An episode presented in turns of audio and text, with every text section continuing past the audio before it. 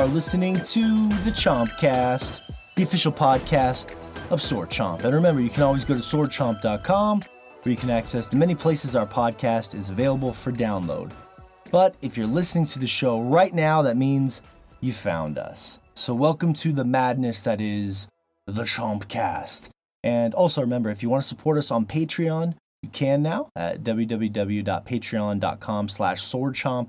Look for our special VIP tier. Summer is here in full swing this week, especially on the Chompcast, as we begin our summer of guests. Um, as we have the creator of the Sword Chomp logo, designer, artist, and friend Jason Roberts will be joining us uh, here shortly um, to discuss all sorts of glorious topics. Uh, so it's going to be a great show, including bold E3 predictions and hopes. Um, we have poll results from the at Sword Chomp Instagram page for various polls we run every Tuesday, like this week's the new Pokemon game for the Switch. We're going to talk about that. The new Pokeball controller for that game. Our sexy ass logo, which is appropriate for this show, and our special guest, Far Cry 5 co op, Twitch possibilities. Um, we have some interesting tongue action in our bio break, our science portion of the show. If we have time, we're going to get to a little bit of Detroit Become Human first impressions, um, if time permits there. So that should be really interesting.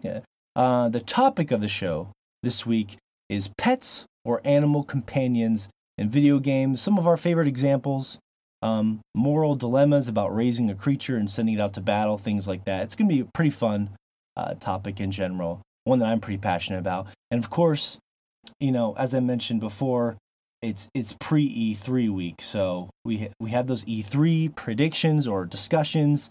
Uh, this is our jam packed pre E3 show. As E3, we're recording this early on a Saturday morning, so E3 is actually gonna be starting today. I think EA has its first press conference. So next week we'll have all sorts of stuff to report back on. Um, it's to be awesome. It's to be a great show, but let's get to some intros, including our special guest today, our first guest host in the summer of guests here at Sword Chomp, our good friend, Jason Roberts, designer of the Sword Chomp logos, the Dagger Tooth. Um, his art is the face of our growing world of content. Um, how have you been, Jason? Long time no talk. Yeah, I've been pretty good. Um, yeah, it's been been quite a while. Uh, glad to be back. Um, yeah, yeah, been good, been good. Do you like that? Your your art is the face. You are the face of Sword Chomp, whether you like it or not. I'm sorry. Yeah, yeah. Um, as long as you guys don't do anything like seriously controversial and piss the world off, then uh, then yeah, that's cool. I'm I'm happy to be the face of Sword Chomp.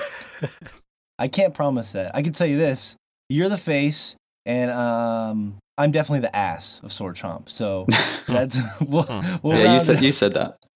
yeah. Um, no, I'm glad you're here. Actually, in honor of you being here, is one of the polls I ran this week. Um, not even like an arrogant thing either. Like I'm always so happy about our logo every time I look at it. Rocking the special Sword Chomp T-shirt today with your logo on it. But um, yeah, the, one of the polls I ran this week in your honor was uh, just asking people if we have the coolest logo in the game. Do we have the sexiest logo in the game? Uh, and it came back like over 70% of people said yeah, which is pretty cool. Of all the logos out there, Jason, in the gaming world, and a lot of our fans are subscribers to many of those other people, uh, they think our logo is the coolest. No, that was cool. Yeah, yeah, I was, I, I was pleased. You sent me the, the little screenshot of that, so yeah.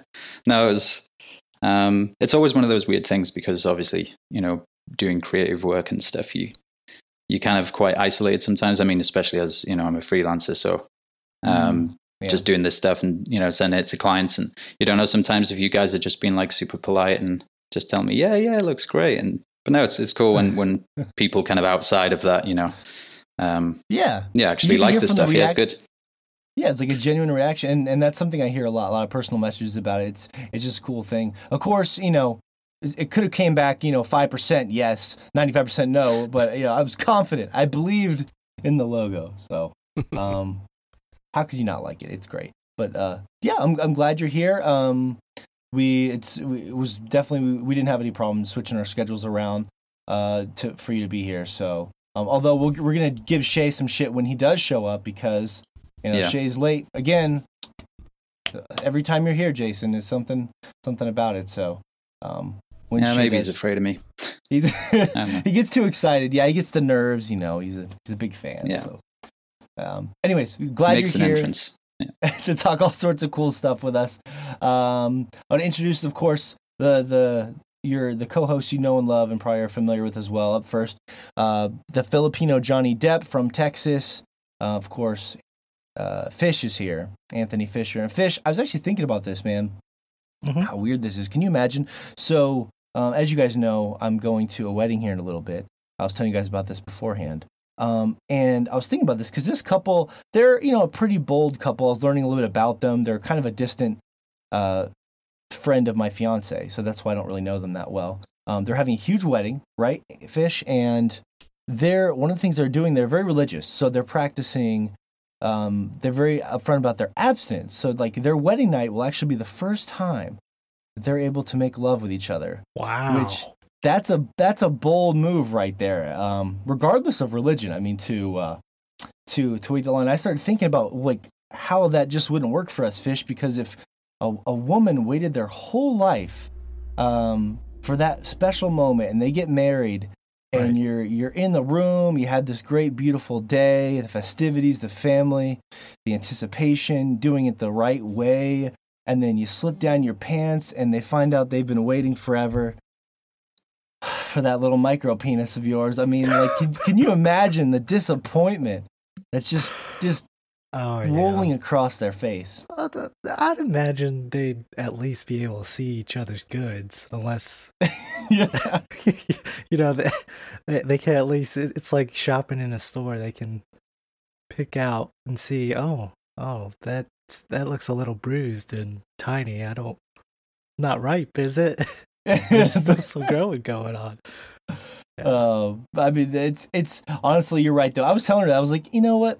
They're saying that to people, but I bet I bet they're sneaking the goods in. I bet they're doing something. Like you have to be pretty pretty brave in today's world to uh to hold off. But hey, r- props to if you can do Mhm. it. If that's something you believe in, this is not a judgment. It's just sort of like a holy shit. That's that that takes some some bravery to do. You know, Right, Um, right. just wouldn't work for us, Fish. That's what I thought the whole time. Me and Fish. You know, all we have is disappointment down there. You need to try our goods before you sign up for that long term deal. You don't, you don't want to walk yourself into that. Um, sounds No. like you agree. Yeah, definitely. But um, yeah, glad you're here, Fish, and uh, excited to get some E3 predictions with you, among other things. Um, did you get chan- Did you get Detroit yet or no? I did. Yeah, I picked it up okay. last night and put in about three hours into it. Okay, okay, cool. We can get some first impressions there. Very nice. Um, Josh is here, of course. Uh, the one and only from Michigan. Um, so Josh, uh, I should say Joshua Fowler. For some reason, I always leave off your last name. Uh, try, kind of trying to keep you anonymous. It's you know, Yeah. hide your identity. But thank you. That's it's thoughtful of you. know. Um, we're talking about pets today, Josh, and we always refer to you as the master. So in many ways, we are we are all your pets. Yeah. Yeah, although I mean, I've been thinking lately 3 pets is a lot of pets. I mean, I don't want people to think I'm weird. I may have to put one of you down. I Oh, god damn it! I hope it's Uh, not me. Well, Yeah. Shay's late. Can we put him down? Because I feel like I feel like I've earned it though. Uh, what what do you always call that? Because I have like six pets in real life. What do you call that? A mena- what do you got? Menagerie? Is that what it's called? Mhm. Um, yeah. Look, Shay, Shay just flung right himself right. I told you he was gonna just insert himself right in here. uh, right in the intro too. Mhm. Oh, now Shay's general amount of time. I've passed the mantle. That's a that's a I don't know if you know that story, um, Jason, but the inside joke for why I have that nickname is I had an interview with the composer of Tomb Raider, which I was really excited about, and he told me he was going to be there at um, a certain time GMT, which is you know what Greenwich uh, Greenwich Mean Time, I believe. right? Yeah. Yeah, we'll let you think some- it's pronounced that way. It's Yeah. it's adorable. it's MT, Mountain The Time, green, not yeah, GMT. that, that green, Greenwich. Greenwich. Wh- wh- what is it? What is it actually pronounced? You could you It's can Mountain you can Time. tell me it's. Greenwich. Greenwich. Okay. Oh, Um, yeah, yeah, yeah. and. Yeah, anyways, don't don't get me started on on names in England, the place names. Yeah. oh, there, yeah, never there's some them as, there's as some you imagine. classics. some classics. Anyway, um, no, I was just gonna say. So, anyways, the short of it is, I my mom had always. Refer- I don't know if it was a joke or a family thing, but she'd always referred to it as General Mountain Time, or at least that's what I processed in my head, which is probably completely wrong. And me being like, oh, he's referring to my time to be polite, General Mountain Time, as in like general, as in generic Mountain Time. So I thought he meant Mountain Time. I showed up at a completely wrong time, and he was a really nice guy, so I didn't end up botching the interview. We met again the next day, but I could have. And now they always make fun of me and they call me General Mountain Time, which it works. So now I'm just the General Mountain Time. You know, yeah, leading my I know. I, army. I, I did.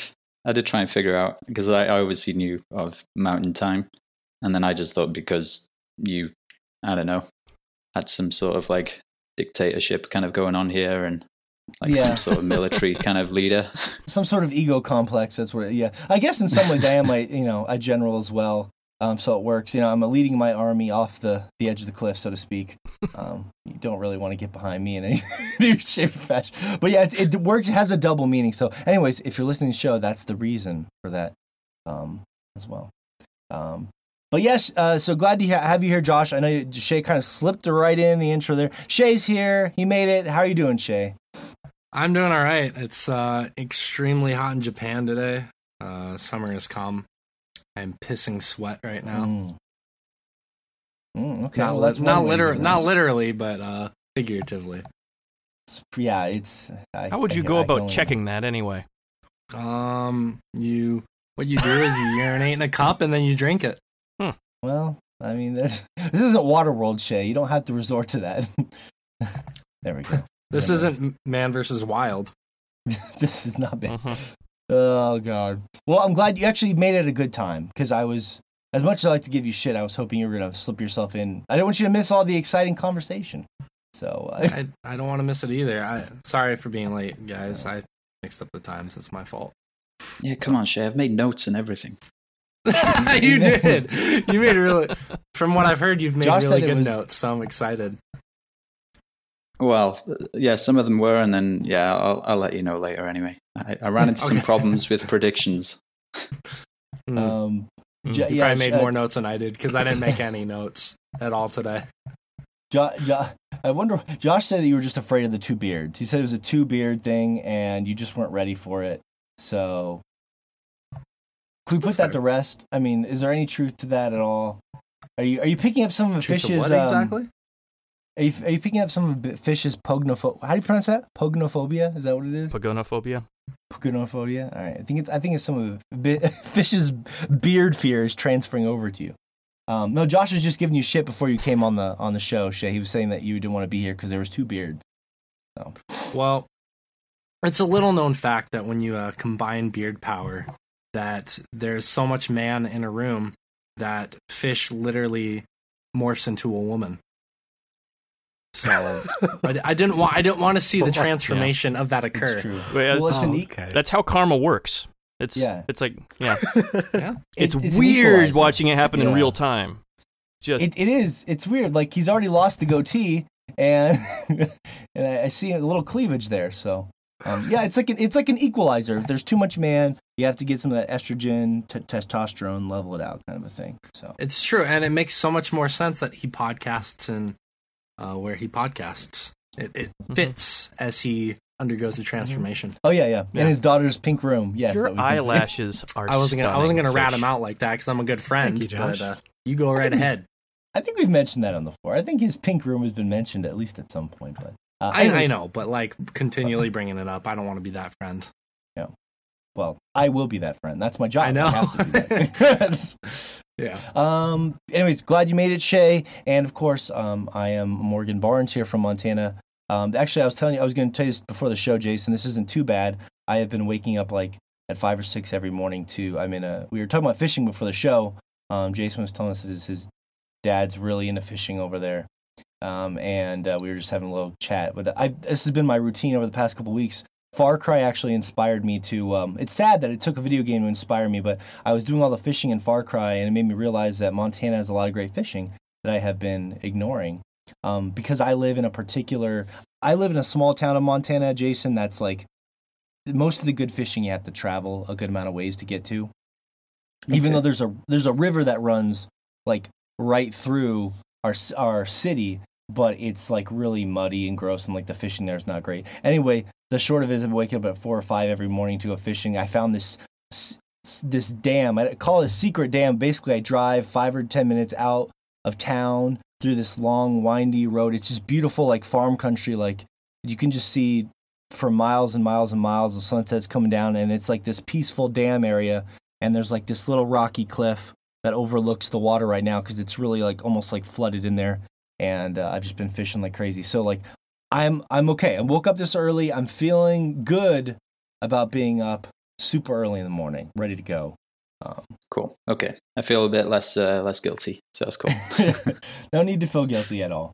Um, it also gave me a nice way to talk about fishing for well, a minute, so I feel good. I hit my fishing quota for the day. Um, but I I'm excited for this show in particular because not not just because the E3 stuff we're talking about, but the topic of the show is near and dear to my my heart. In particular, pets um, or games like that. Like since I was a kid, falling in love with something like Pokemon. I've always loved games where you can grab a grab a creature, um, find a creature, raise a creature, hatch a creature. From like Monster Hunter to Pokemon to everything in between. I know WoW has pets. We're gonna bring up all the examples shortly, but basically games where you can raise an animal and normally you fight with it by your side. Now there are different examples of games. I'm sure we don't have to have any sort of combat with it, but you know, raising a creature to fight by your side, having a pet of some sorts. Um, and then there's sort of a moral uh, quandary there as well in some cases that we'll get to. In fact, uh, the most recent Pokemon game actually address that as well. Just something I wanted to mention here in a little bit. So, yeah, Shay, this was a topic that you you brought up this week. You, um, why was this on your mind, or what made you want to discuss it?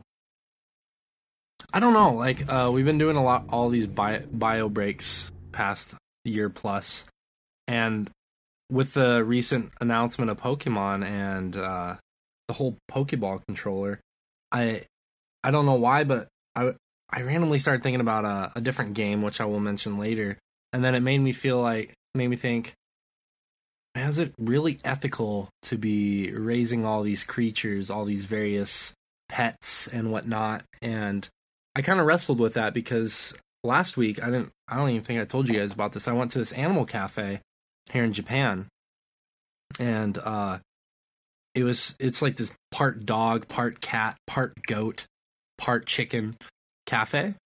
And it was kind of in the middle of nowhere and it just all the dogs looked like they had mange and the cat mm-hmm. just did not want to be pet by anything because it probably has been um pet 1000 million times too oh, many yeah and yeah and i just was like all the petting fuck this is so just like depressing and unethical just like these dogs mm. who look like they're all disease ridden and i was like huh and then i don't it, it kind of inspired me to think like in video games like constantly we're like so happy to own these pets and carry these pets along with us but at the same time is it ethical and do why do I enjoy it so much? And that's where that inspiration really came from. Mm-hmm. Yeah, you know, I hear the inside of the Pokeball is really cozy, but you know, yeah. maybe that's just what they're telling us. You know, I don't. Right. Who, yeah. Who if, if I dream of Jeannie has taught me anything, those Pokeballs are luxurious. Uh-huh. That's, that's, that's right. Mm-hmm. I, I so like to true. think of the Pokeballs as like a Harry Potter type scenario, like where like the, the tent looks small on the outside, and they go in, and it's just large and there's plenty of food, and uh, there's Ron Weasley in every single Pokeball. Well, you know, who doesn't want Ron Weasley? we were making this better and better, and then you have to, yeah, yeah. I was with you until the Weasley, until the Weasley came out. Um, Measly Weasley. yeah, okay.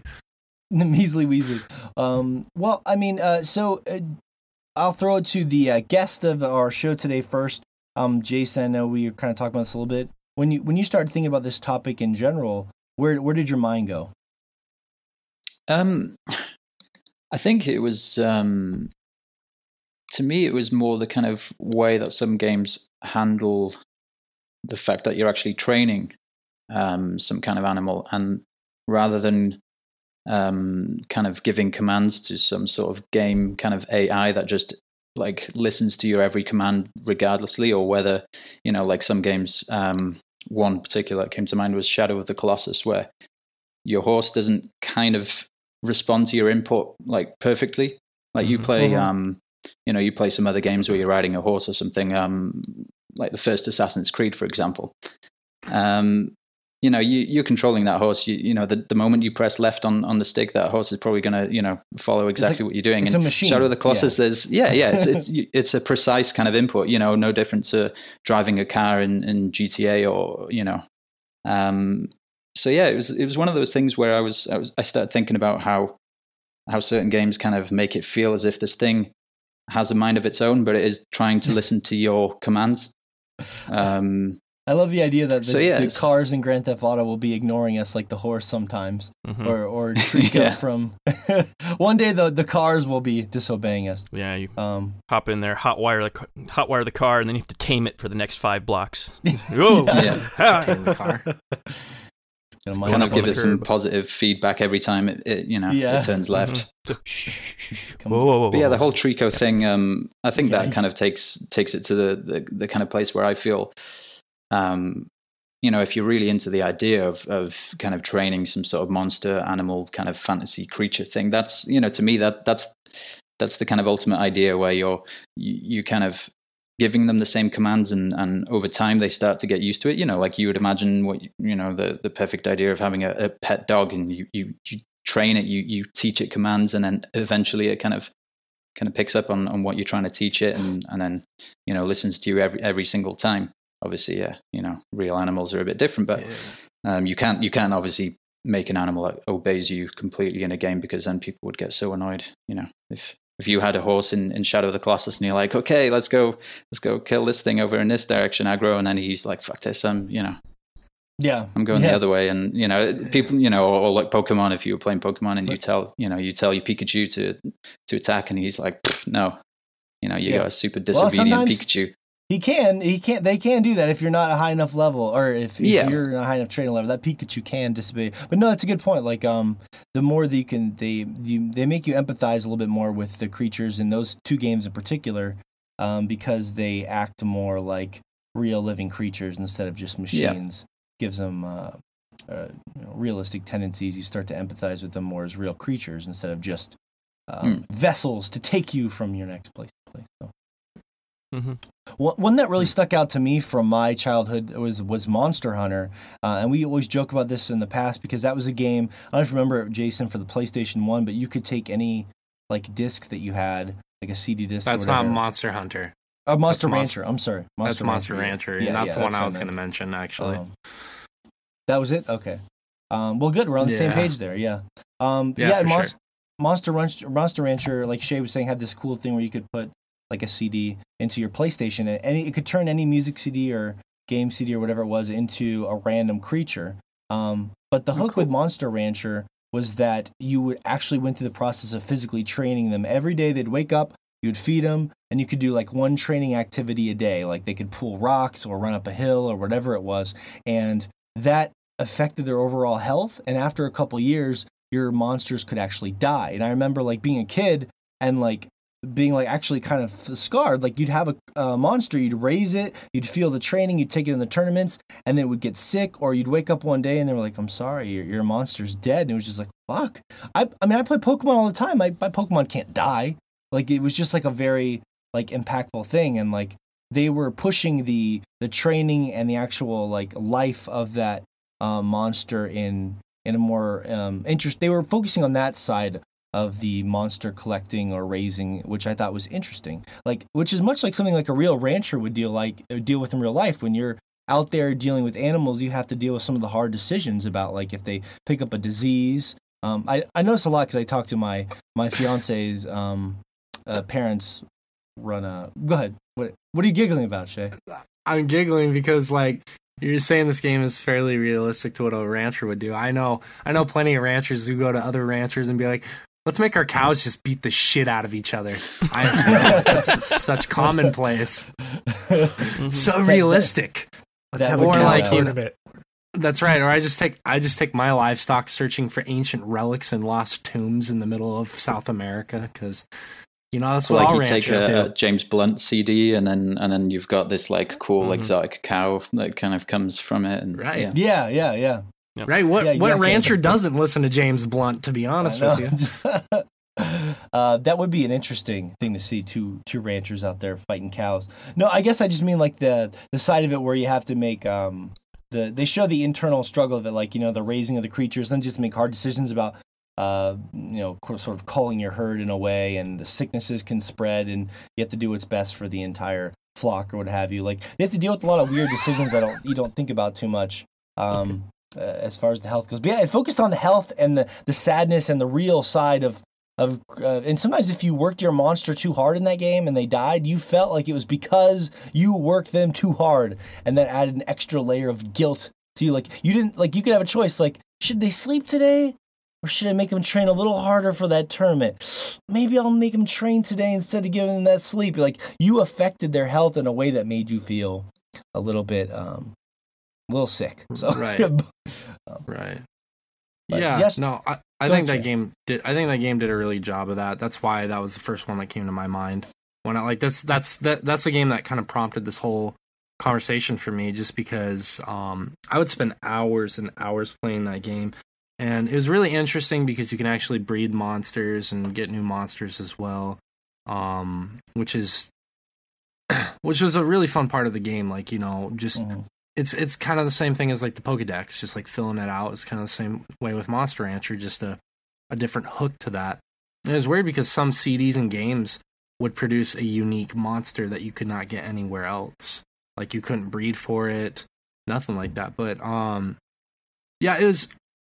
And what was particularly affecting for me for that game when I was so young, um, you know, like like you said, you spend like each week you can spend doing one, one training event or you can send them to like a training camp for a whole month.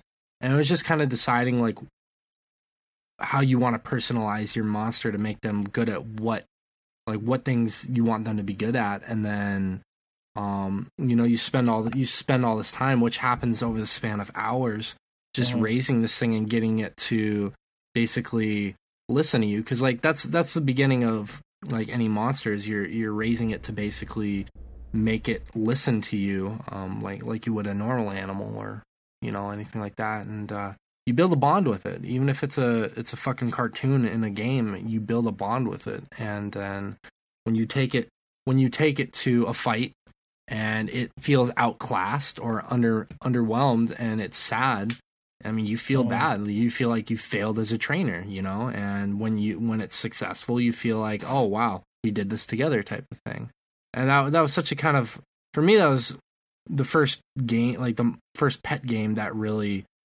kind of sparked all of that for me. And um another another big one that i wanted to mention was actually uh, fallout 3 um dog meat was so huge for me in that game. Like i always i always mobbed around with dog meat. And i always like it got to the point like where i would feel bad sending it into battle to die that i would set it behind me like so far away so it wouldn't die because i felt so bad because i love that little dog and then uh, wasn't he called Mm. dog meat? So because he was just like Yeah. a meat That wasn't the most that you kill. efficient until he finally gave dog meat a sniper, and then uh, yeah, right then, yeah, then dog meat was Pretty much. shit up. mhm. Yeah, but no, I mean, yeah, that was the purpose of it. But like, I didn't mind sending any of my other companions. Like, I'll like Fawkes was a tank, so that doesn't matter. But like sending any of the other ones, I give fuck less. I could die. I could care Yeah. less. But the dog, the dog, God forbid, I send the dog into a bad situation. Isn't that how movies are too? Like when a human dies, you're like, eh. But if, and an animal gets fucked up in a movie, you're like, no. you, you watch draw I Am. Legend, and the tears just flow. First time I watched that in theaters, I was bawling. I was like, "What the, what the fuck?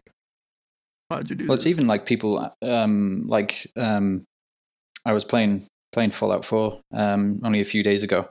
Um and you know like my girlfriend hears me playing you know Diablo or, or you know any game where you just hear you know people just getting slaughtered all the time and there's you know horrific sounds and it just kind of becomes background kind of sounds. And Dogmeat was getting hurt and you can hear this dog yelping and she was like, "Oh my god, what the hell's going on in that game?" She was like can you can you make sure that dog doesn't get hurt anymore because I can't deal with you know hearing it and she just, you know, I'm I'm Right. killing guys, and you know the you know they're kind of screaming in pain as you're shooting them and stuff, and that that kind of didn't make any That's impact. fine. But Yeah. she she just could not deal with the fact that I Mhm. was I was playing a game and there was a dog clearly in pain, and you know she and that was that wasn't even watching it. She could just hear me playing, and she was like, "Oh my god, this is you know it's horrible." Yeah. Um, and it just it, it just kind of yeah. Um, and we a- even a kind of a weird moment when I was like, "So you're fine with me?" Kind of like, you know, you can hear me, you know, mowing down enemies in a shooter, people, but- or yeah, you know, Right. You know, in Destiny, I'm killing alien races and stuff. That's all cool, you know, fine. Mass genocide, fine. Don't let the dog get hurt though. The dog, you know, that's that's God crossing the forbid. line. hmm Yeah, I think Yeah, part I- of that has to do with loyalty, though, doesn't it? Like, if you, if you think about it, like any human in your life, like there's there. Maybe this is a very bleak way of looking at this, but like there's a, there's there's a certain level where you're like, I know you're not going to be loyal to me to a point. To where a dog, that's something completely different. Yeah. You know, like just. I don't think that's the whole thing. Obviously, dogs are much more adorable than humans, but I think that level of loyalty with a pet is so affecting to us, which is why we covet those relationships with pets so much. Yeah. Is because Well, they that- are Yeah. so loyal to us. If you spill something, your dog will clean it up off the floor without you even asking. And that's that's really That's that's, all you want out of a re- relationship with a human, and it's hard to find. I know sure as shit whenever Uh. I've thrown up that you know any girlfriend I've ever had doesn't lick it up. Hmm. No. And and that's why and that's why he's still single until he finds that perfect person that's gonna get that up for him. He's he's gonna be off until Shay market. gets his Dogmeat or meat dog, wherever the hell it's called. his Man, dog, that- until Shay gets his Dogmeat. Yeah. that's that's a phrase. Um, do- yeah, to put I put Dogmeat in the That, that picture that's something. Um, yeah, fish. How did you uh, when you started thinking about this topic? Where where did you take it? Um, uh, I went back all the way to 1997 when Digimon came out. The Mm, little okay. Tamagotchi that came out. The first the Um, first real digital pets. That's right. The first, yeah, exactly. Um, surprisingly, uh, Digimon spawned off of those little handhelds. The whole, you know, anime, all the video games that came on after that were all spawned off, you know, this little two inch display on a little little handheld that you carried in your pocket and um but taking care of those things was it, it was something different for me as a kid like you know you look at a digimon and it's such a shitty re- resolution but eventually you start to build a bond with them you start you know feeding them training them and then eventually like if you find somebody else with the digimon you could battle them and i Mhm. thought that was just such a fucking cool idea to be able to you know take it one step further from tamagotchi um, and actually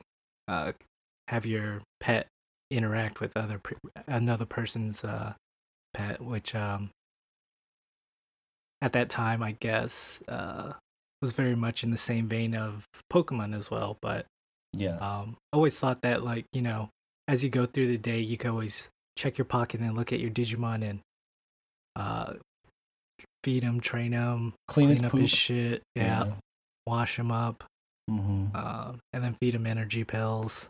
Yeah. that way. yeah. so he can fight away. Train it. Yeah, Mhm.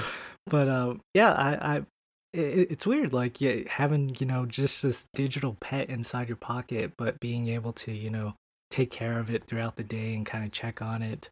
Um, not necessarily when you're bored, but like when you're just like you're curious about it, which is is a weird feeling whenever you know you're that young and you're caring for this electronic device. You know, it's, uh, just it's kind of weird. Like, uh, I don't know. It's like I, they I were grew up training with pet- you. They were training you to be a better pet owner when you got older. It's also Well, I already had pets at that point. Like I had cats and dogs and stuff like that. But like as a kid, like I just thought it was a little weird that I was paying more attention to my Digimon than my cat. You know why? you It was self-serving because you wanted that thing to kick my ass when we connected Digimons. So that's oh, what yeah, it was. of course. Mhm. So what? nobody wants to see their Digimon fail in a battle, like No, especially not Let alone- Dig- let alone die in battle. Like that Mm. that Oh, they could, huh? That's right. They Yeah. could die in battle. Yeah. yeah, like right after they battle, if they lose, and there's a chance that they could die right after it. If you, uh, I don't know what's what's all the hidden values of how they did it or why exactly your Digimon dies, but sometimes it just dies after a Yeah. battle. It's like, oh, that battle was just too much for my Too much. Digimon. God damn it! Sometimes you you'd wipe someone me. out too. You'd, you'd kill someone. You'd be like, yeah, what? Undying? Did you, Jason, did you have any, like, from a Tamagotchi to a Gigapet or a Digimon? Did you have any of those when you were a kid? Um, Tamagotchi. No, yeah. 'cause he's not a Um, fucking nerd. There you, should. no, Tamagotchi stuff, yeah. Um, and a few kind of like knockoff, like fake kind of Tamagotchi little digital pets and stuff. I didn't actually realize the whole Digimon um, thing that, that they could die. That's the as a as a kid that that could kind of scare you. That that shit's pretty heavy. Oh yeah, yeah. It takes Um, days, you know, to level them up and everything.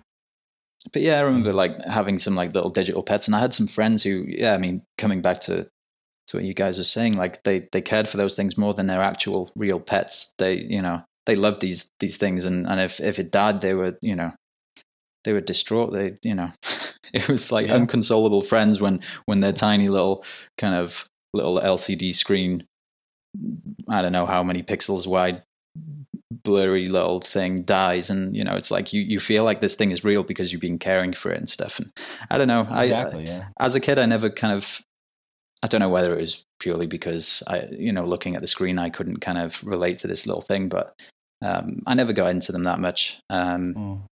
but yeah i mean it was just getting to kind of pokemon games and stuff that's that's when stuff started kind of kind of really working for me but yeah the tamagotchis the and things step. like that Yeah. Tamagotchis, Yeah. the first digital pets. What what about? Um, sorry, Fish, I didn't interrupt you. Was there some more you wanted to add on to that whole story as well? I just wanted to get a quick take from the No, no. digital.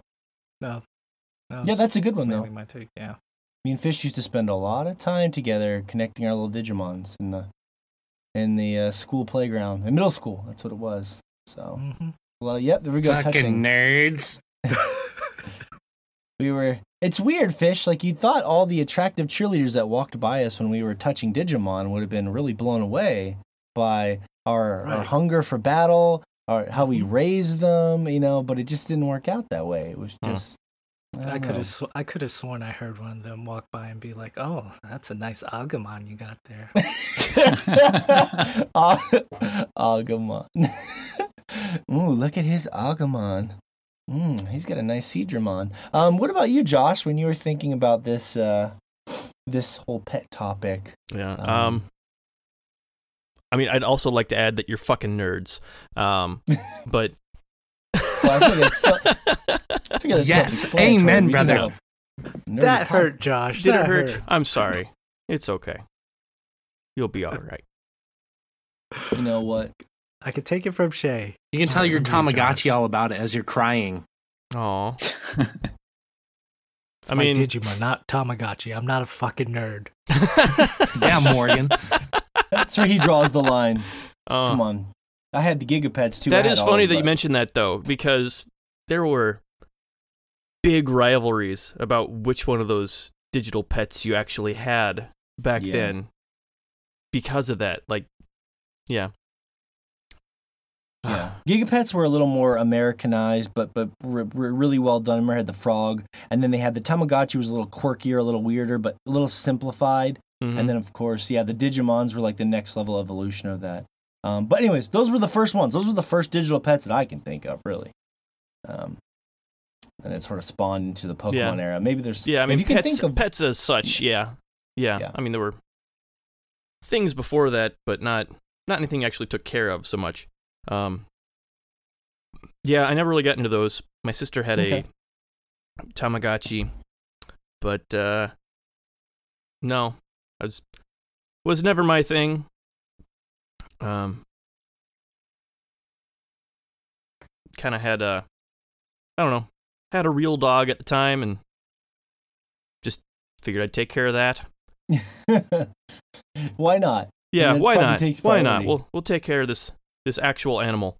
So I did that. Um, so what are your um? but um, Okay, yeah, I mean, kind of the the first ones I really know in gaming. I mean, ob- obviously Pokemon. Just played that so much. You just Mhm. you get an attachment with all the all the ones you choose for your party, especially especially back in the first gen, just because they were all so unique back in the first gen.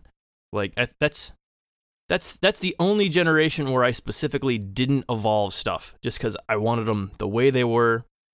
Like I don't I don't I don't want this thing to you know to evolve and change and all that stuff. It's not going to be the same anymore. You're a monster. You won't even let Mhm. it grow. Such a Josh move there. hmm well, yeah. I mean, Hold the stone and don't Says the guy forever. that pulled a fish out of the water and was holding it while it Mm. was suffocating so it could kiss it on the eye. mm, I re- catch and release. You fucking I'm monster. catch and release. Kissing fish on the eye while they're fucking suffocating. Monster. just sitting there cackling at it.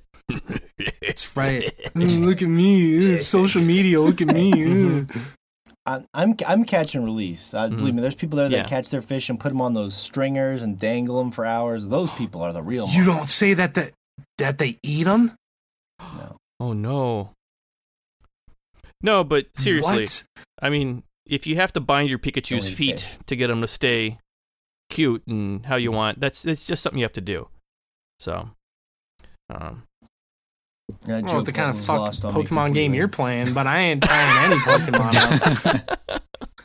That sounds Uh, like shit yeah. Uncle Dave does. Well, and Pokemon, It's like, like Josh Pokemon is saying, kept it pretty lighthearted too. Like as far as Yeah. the train, they couldn't die; they just fainted. They tried to address it briefly in Black and White, where they were like, remember there was that coalition that was against like keeping Pokemon and Pokeballs, but then they immediately sort of like half-assed that whole story because like, well, do we really want our kids who are playing Pokemon to feel bad about their Pokemon? It's going to kind of like tear this whole thing apart. The whole point Mhm. of Pokemon is that you you can't feel bad for them. It's to rip this whole thing apart from the seams. yeah. Well, that and I mean, the best way to think about it though is that uh,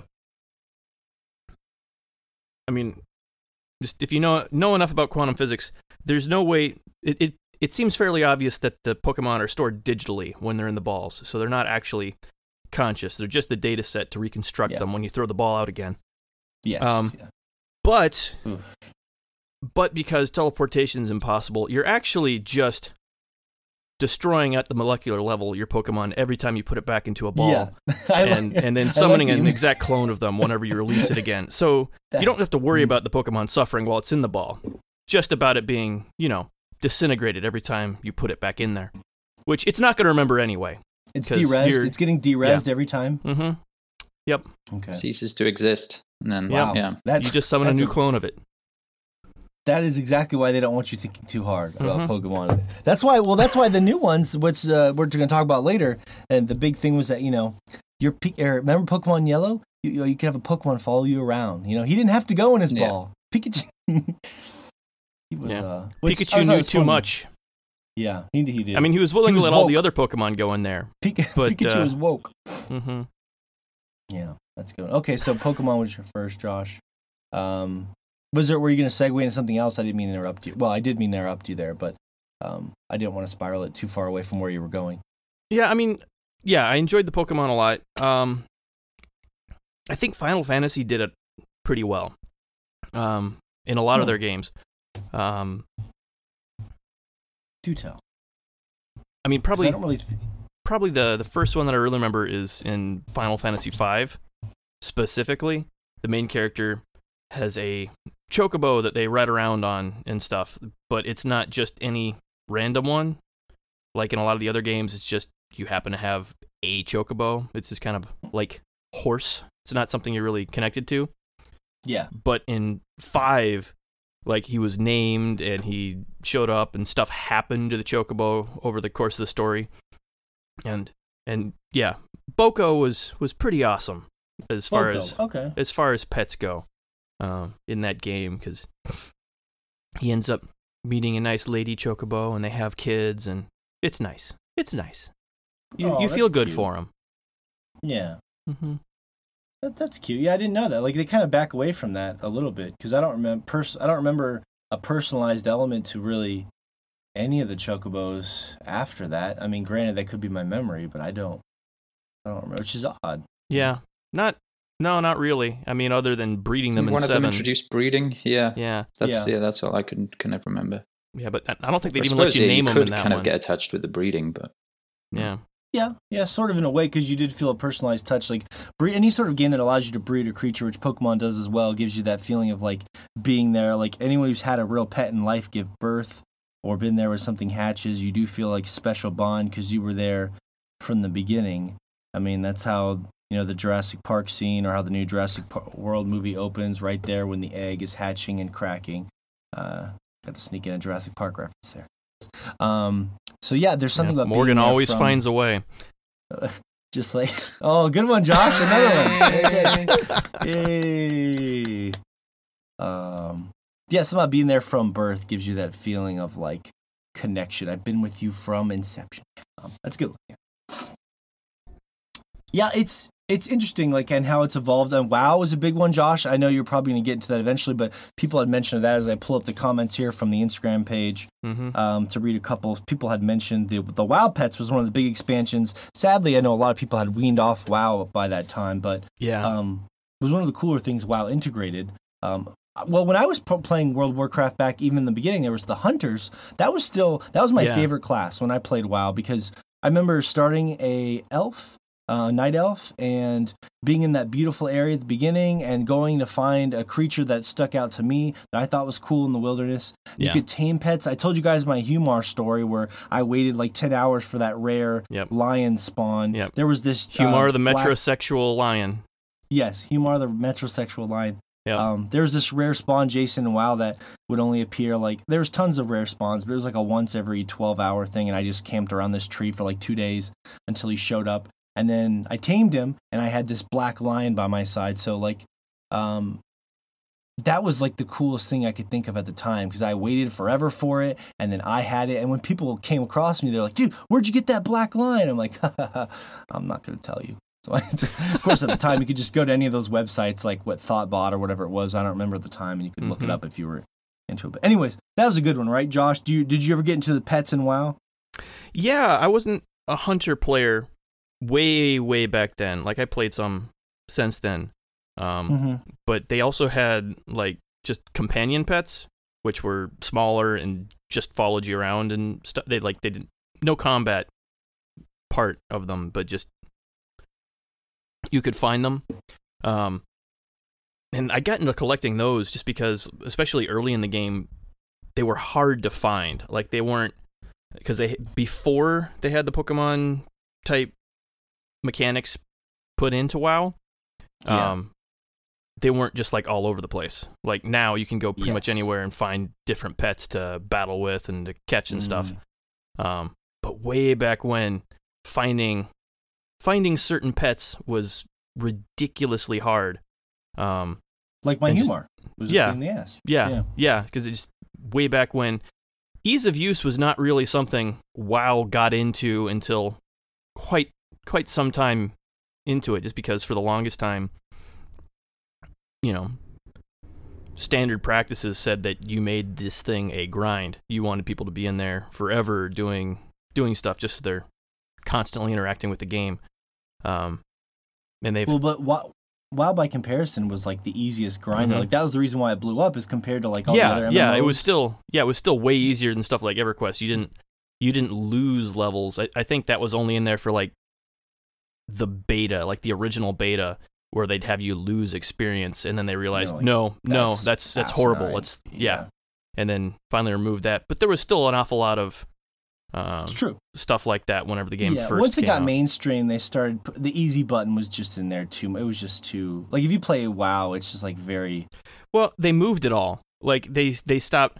They realized that time wasting stuff was not where the difficulty should be, and so they finally fixed that stuff. Like they moved Yeah. the challenge to different places instead of having it be just. Yeah, yeah. They they've sped up leveling several times over the course of that game because they were. Yeah, Yeah, that's a conversation for another day. I Mhm. don't want to get into because I feel myself wanting to say so many things, but I'm not going to. Um, one of the a couple cool comments I want to interject. Uh, comments, a couple cool comments, a couple cool comments I want to interject into this discussion.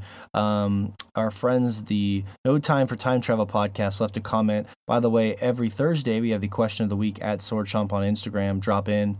Um, we'll try to grab some comments to interject into our conversation on the show. Uh, they said pet companions are pretty common and can draw up controversy like animal rights or animal abuse with Pokemon.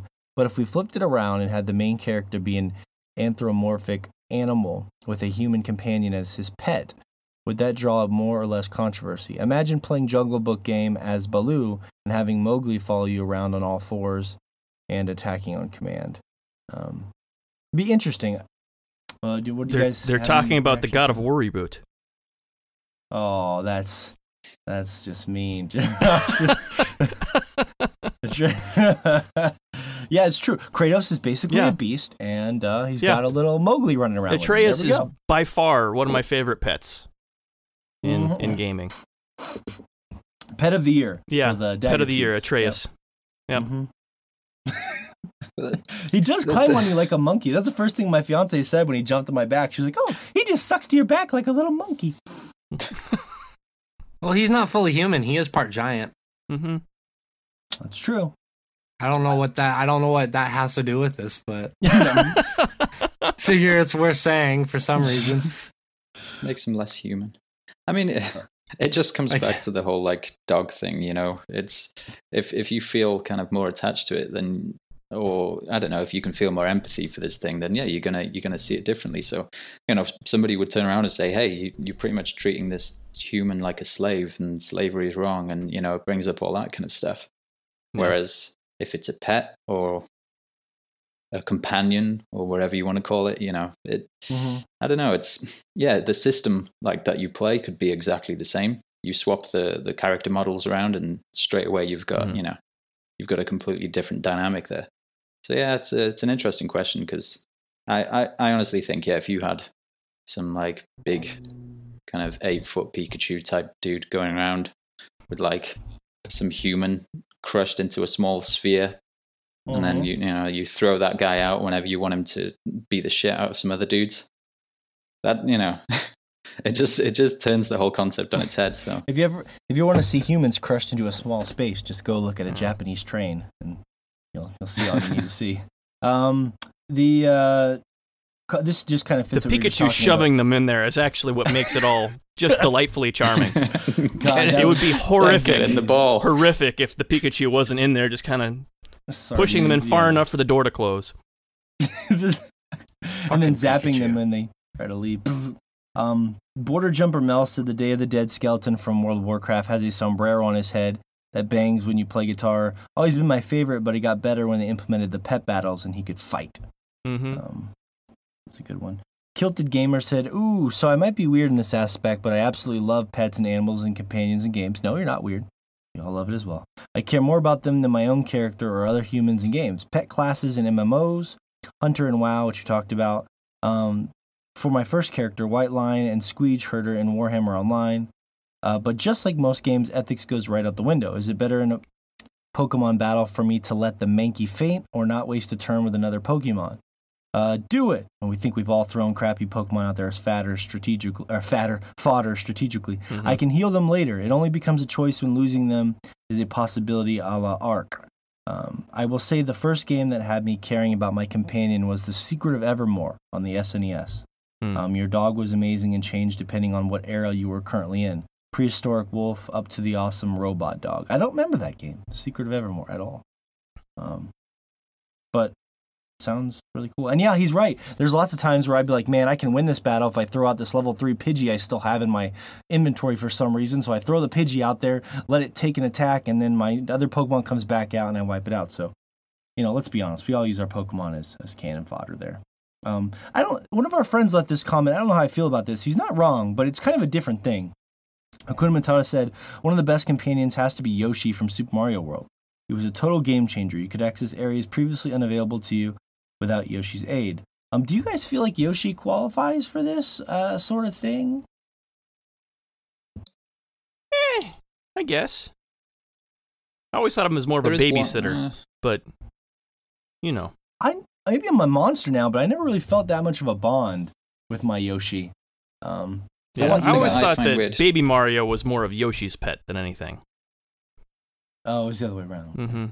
yeah, yeah, that he's kind of looking after him and stuff. Yeah, the one that I found weird is, isn't it in Super Mario World where to get Yoshi to like shoot his tongue out, you actually hit him on the back of the head? Mhm. Yeah, Well- yeah. That's You the know myth, that- yeah. PETA actually PETA actually had a really big issue with that. They made a they made a really big stink about that. Hmm. Funnily enough, Yeah, because as a kid, I actually I actually noticed that you know playing that game and Did I, you really? Oh, I, wow. I and you know I I just kind of realized one day whilst playing it, I'm like, oh my god, I'm actually like punching this dude in the Smashing. back of the head. Which is amazing Yeah. considering Mario doesn't do much punching, even against No. his enemies. And- it's just this, Yeah, just this creature that Yeah, he's That looks up to Mario and- it. You know depends and on the him whole for his kind of food. you know Nin- Nintendo's stance on on kind of um, well on, on a whole bunch of stuff, you know, violence and games and stuff. They've been so so conscious about being like family friendly for so long, and only now are they kind of starting to get a bit more relaxed about what kind of titles are kind of released on their consoles and stuff. And yeah, to, to actually think back that their mascot character was just punching this little dinosaur in the back of the head to force him to do something was was pretty extreme. Um, yeah. But yeah, I mean, I mean the whole thing with one- Yoshi. Yeah, one I, thing I always thought it was it was a companionship more than a, a kind of. Um, I mean, Yeah. apart from the whole punching him in the head thing, uh, more than a pet kind of thing. It was more that you know. They're equals. They're equals. Yoshi Yeah, and Mario yeah. are on the They're same intellectual other out, level, yeah. probably. Yeah. yeah, they're yeah, that's how I, I they're they're like work buddies, and and Luigi's their yeah. pet. yeah. Luigi, yeah, he's the gimp. They pull him out with the chain and the mask. Um, good. Shay, you're gonna jump in there. what? Yeah, let's just gloss over what what what that what just happened there. I've been waiting Oh, all yeah, show to I'm- get a Pulp Fiction gimp joke in, and I, that was the only spot I could find to do it. So Yeah, you couldn't bring it up when we were talking about an animal. Ah. That's just No. that's taking it too far. it's true. It's yeah, true. I think I have so. to be consistent. No, the thing the thing I was gonna bring up, Nintendo. Um, also they did kind of like the whole animal thing with Pikmin. Pikmin was a really big Mm. game Mm. where they used a lot of animals as well, and that game is. I love I love the first Pikmin a lot. I never played the other Pikmins, but um, I really really like the first one, and it uh, yeah it you, you basically you throw Pikmin into certain situations and they can die essentially like you'll lose Pikmin Yeah. and uh, yeah I think Nintendo is secretly notoriously famous for making you fuck with your pets. whoa, whoa, whoa. Yeah, no. The, the- yeah, the Pi- the Pikmin thing was a bit weird though because Yeah. I I loved the game. Um, you know, I again I haven't played the the second or, or third. I think there was just three. Um, Yeah, but yeah, the first so. Pikmin, I absolutely loved that game. But there was there was times when I found myself trying to make sure that um, I had as many Pikmin left at the end, not not because of tactical reasons or because I, I'm going to have to go and grow more Pikmin or whatever, because I didn't want them to die. I, I Mhm. kind of I felt so bad throwing those little red Pikmin the um, who would kind of like Yeah, Yeah. latch onto these dudes, you know, and you you're trying to fight these things which are just basically a giant walking mouth with two two eyes, and um, yeah, Yeah. you- you're throwing them to their death, and you felt bad about doing it in a way, and and and in some times, yeah, I, I felt I felt like I was trying to help them survive, um, Yeah. because I felt Yeah. bad for Yeah, slaughtering them repeatedly. yeah. Like the the combat in that game has kind of got a rock paper scissors mechanic with different Mm. enemies being stronger against different Pikmin and vice versa. And one of the worst feelings in that game is whenever you're getting ready to attack and you're about to just slaughter this thing that you've got plenty of Pikmin that are strong against it, and you're just you know you're gonna just lay waste to this beast, and you throw the wrong color Pikmin at it, and he just just destroys them. It's it's horrible. You you think you're about to just own this beast, and then he eats eats half your blue Pikmin or something, and you're like, oh no, no, no, not my Pikmin. It's, yeah, it's just And then you're- horrible. You're, the Yeah. piece of shit that has to go get more Pikmin because you Mhm. wasted them. Yeah, Yeah, Um, uh, last two really quick comments here. Semi-serious gamer said, "Dear Bethesda, for all that is decent in the world, program companions to not stop in doorways and stay there." Um, yeah. Yeah.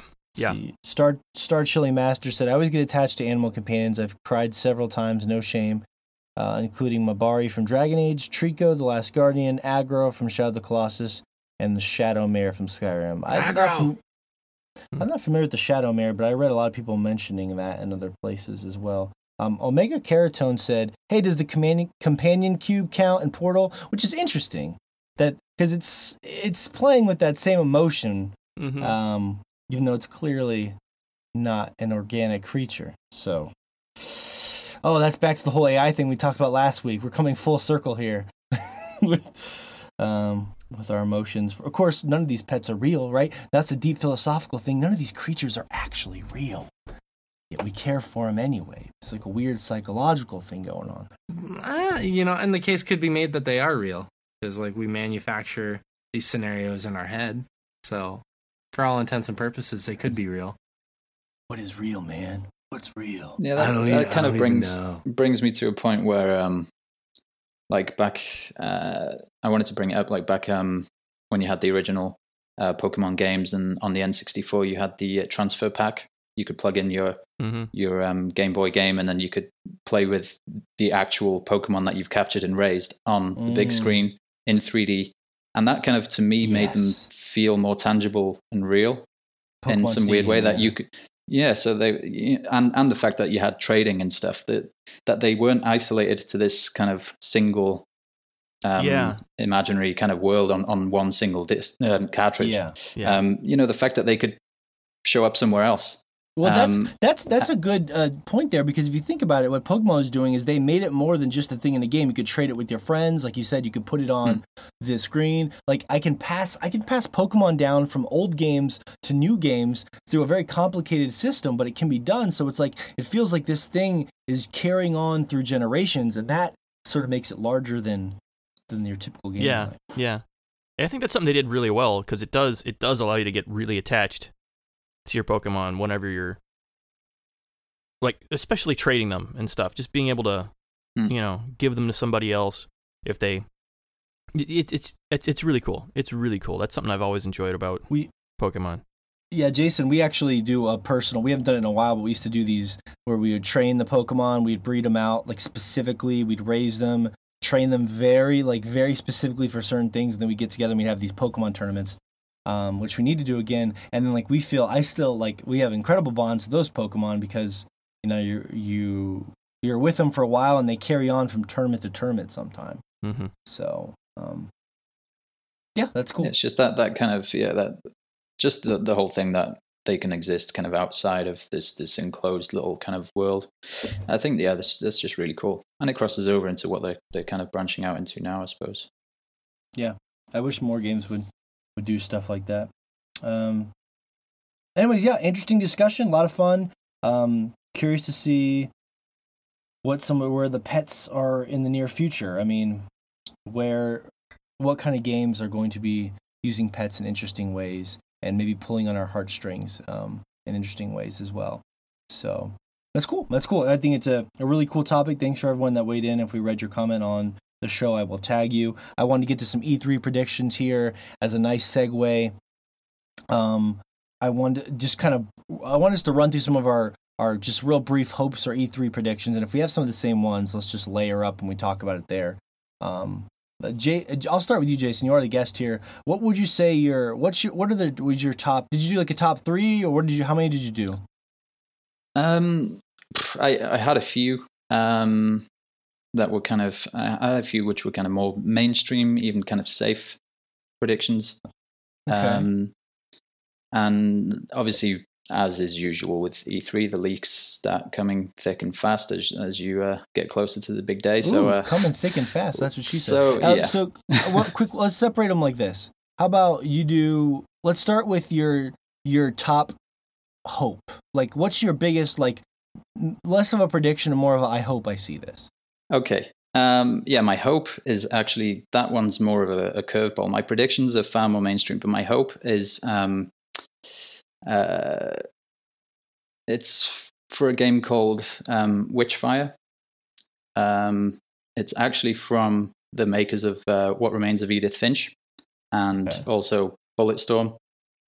Um, Yeah, and they've yeah. released um, a video in December. It was like a, a teaser trailer, an actual gameplay trailer, and it looked seriously cool. It was called Um, Witchfire. and it's oh, I remember Witchfire. that. I remember that. Yeah, Yeah. that that it was basically. I mean, it's it's it's so obvious that this game is going to become known as the Dark Souls of first-person shooters because it's got the whole dark fantasy vibe. There's skeleton dudes who you know you're you're killing with magic and guns and stuff, and it it looks really cool. Um, and yeah, to me, it's it, it, yeah, it's a bit of a curveball. We've heard nothing else about it apart from this um, this trailer um, from December. Um, the developers have been pretty quiet about it. They basically yeah said that they wanted to get get it out there pretty early that this thing is in production, um, but they're they're kind of not the kind of guys who want to put out something that isn't gameplay. So that's why they released a gameplay trailer so so Mhm. early on. And yeah, I think E3 is a cool place to kind of announce new IPs because we, we always see the, the you know the same IPs rolling around each year, kind of. Um, so to me, yeah, some of the biggest stuff I kind of look forward to is what what new stuff are we going to see. Um, so That- that, that's that- something that I think could look cool. that game in particular, I think is interesting briefly because it's it's actually. By the way, I was I I looked it up just to be sure because but it's actually the team that made the vanishing of Ethan Carter, uh, not the remains what remains of Edith Finch, but Was it clo- Vanishing? Oh, yeah, sorry, sorry, sorry. Um, closely- Yeah, What Remains of they're- Edith Finch, Bulletstorm, and hold on, I've got some notes here. Um, uh, and oh yeah, pa- um, Painkiller. That was another shooter. I think that was yeah, kind of pretty yeah. dark kind of stuff.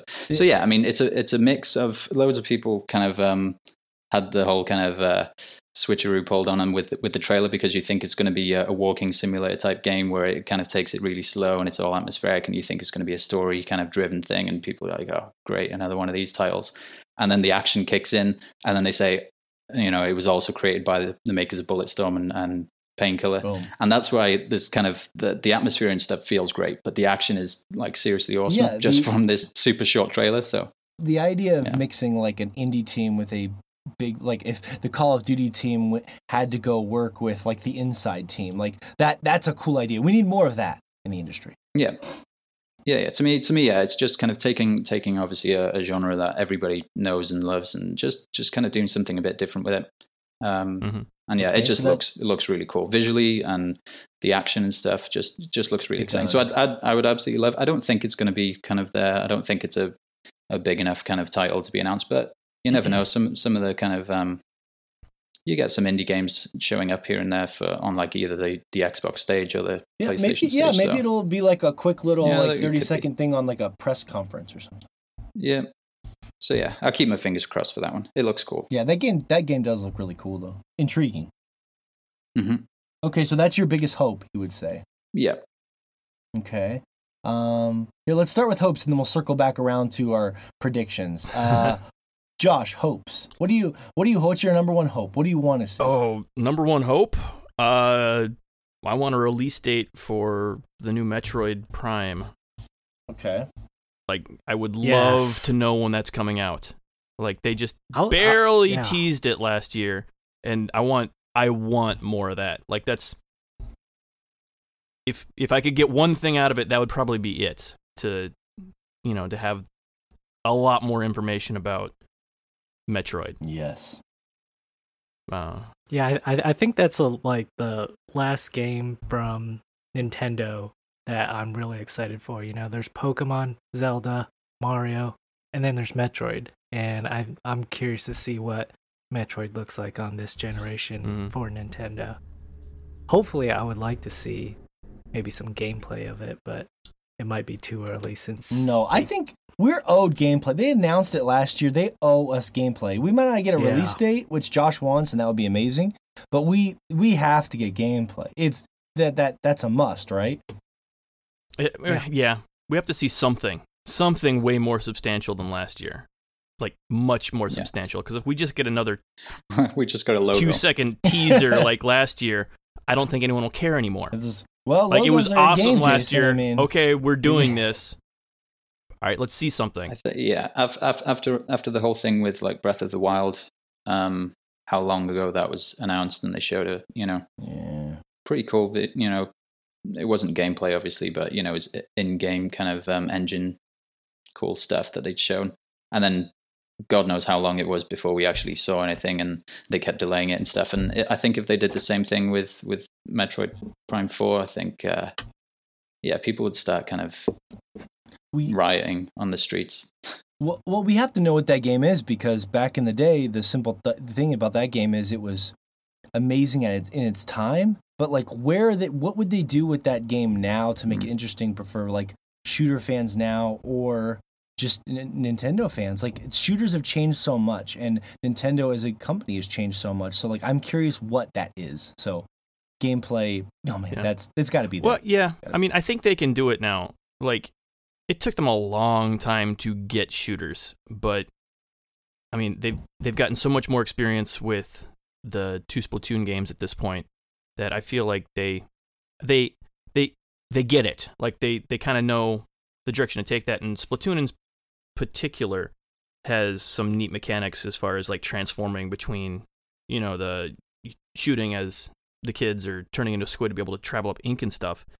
Some kind of a not identical, but a similar move set to kind of how Samus moves with the morph ball and stuff. Um, and that gameplay Hmm. is like super fast paced and really fun. And I'd like to see something like that with Metroid. Um, something to make that, you know, just flow into combat a whole lot more than it Hmm. ever has before. Would be really fun. Yeah. Yeah, I agree. Metroid, I think we all agree. Metroid Prime is we're gonna see some gameplay from Metroid Prime Four. Um, Shay, what is your biggest hope? What is the thing that you, if you could dream it in an Inception at E3, what are you hoping for? Um, Gex and the Gex trilogy remake. uh, you're going with a wild card there. Okay. Well, yeah, of course. I mean, if this is like just a hope, a wish, that's my wish. I want that game. I need it. Slip of the tongue, baby. Mm, which we'll talk a little bit more about later in the bio break. oh, That's right. um, Gex. Uh, well, I mean, I could we could just throw out remakes all day. I could be like, oh, Tomb Raider remake. We could say Vagrant Story HD. yeah, but no one would buy that. Oh, you- I. Mm. Mm. Too, Somebody e- would too buy it. easy. Too easy. Too easy to fuck with Um, you. No, someone would buy it. What, what? Okay. What? What about like a hope that you think? What are the the chances? What are the odds you put it that at? One percent? Ten percent? I don't Your know, man. If they're making MediEvil, if they're making MediEvil on remake, Yeah. Gex is a I possibility, have man. I would have thought Gex would have been bigger than MediEvil. Honestly. That's why. That's why I'm saying Gex could be in the cards. Um, no, I guess if I was to throw one out there, um, Geico has. I would say a Left 4 Dead Gecko. Three announced. Oh, okay. That's a nice sleeper. Okay. New Yeah. Left 4 Dead. That would be Yeah. unique seeing Valve make anything again. Yeah. Yeah, absolutely. Although if they do make anything that isn't Half Life, then I think people will be more angry and upset than anything. Mm, Half Life Three is Yeah. never coming. Yeah. No, I don't. I, I don't think- think, yeah. so. I think we. Yeah. I've given up on that think anyway. done. I never. I, I would think the world's given up. Does anyone here even have a? I mean, I played the first two Half Life games and I thought they were fine. But um, does anyone here have like a really strong love or affinity toward Half Life? Not, not a ton. No, I've always Um, that's, that's I- one thing. I, I kind of I kind of like the first one, the first Half Life, playing Yeah. it when it first came out. Like Yeah, it was it was kind of revolutionary to me playing you know first person shooter on a PC. Um, I know. just- At that point, your PC was basically for porn and EverQuest. So right? Yeah, yeah. And playing a first person shooter was just like a whole different world for me.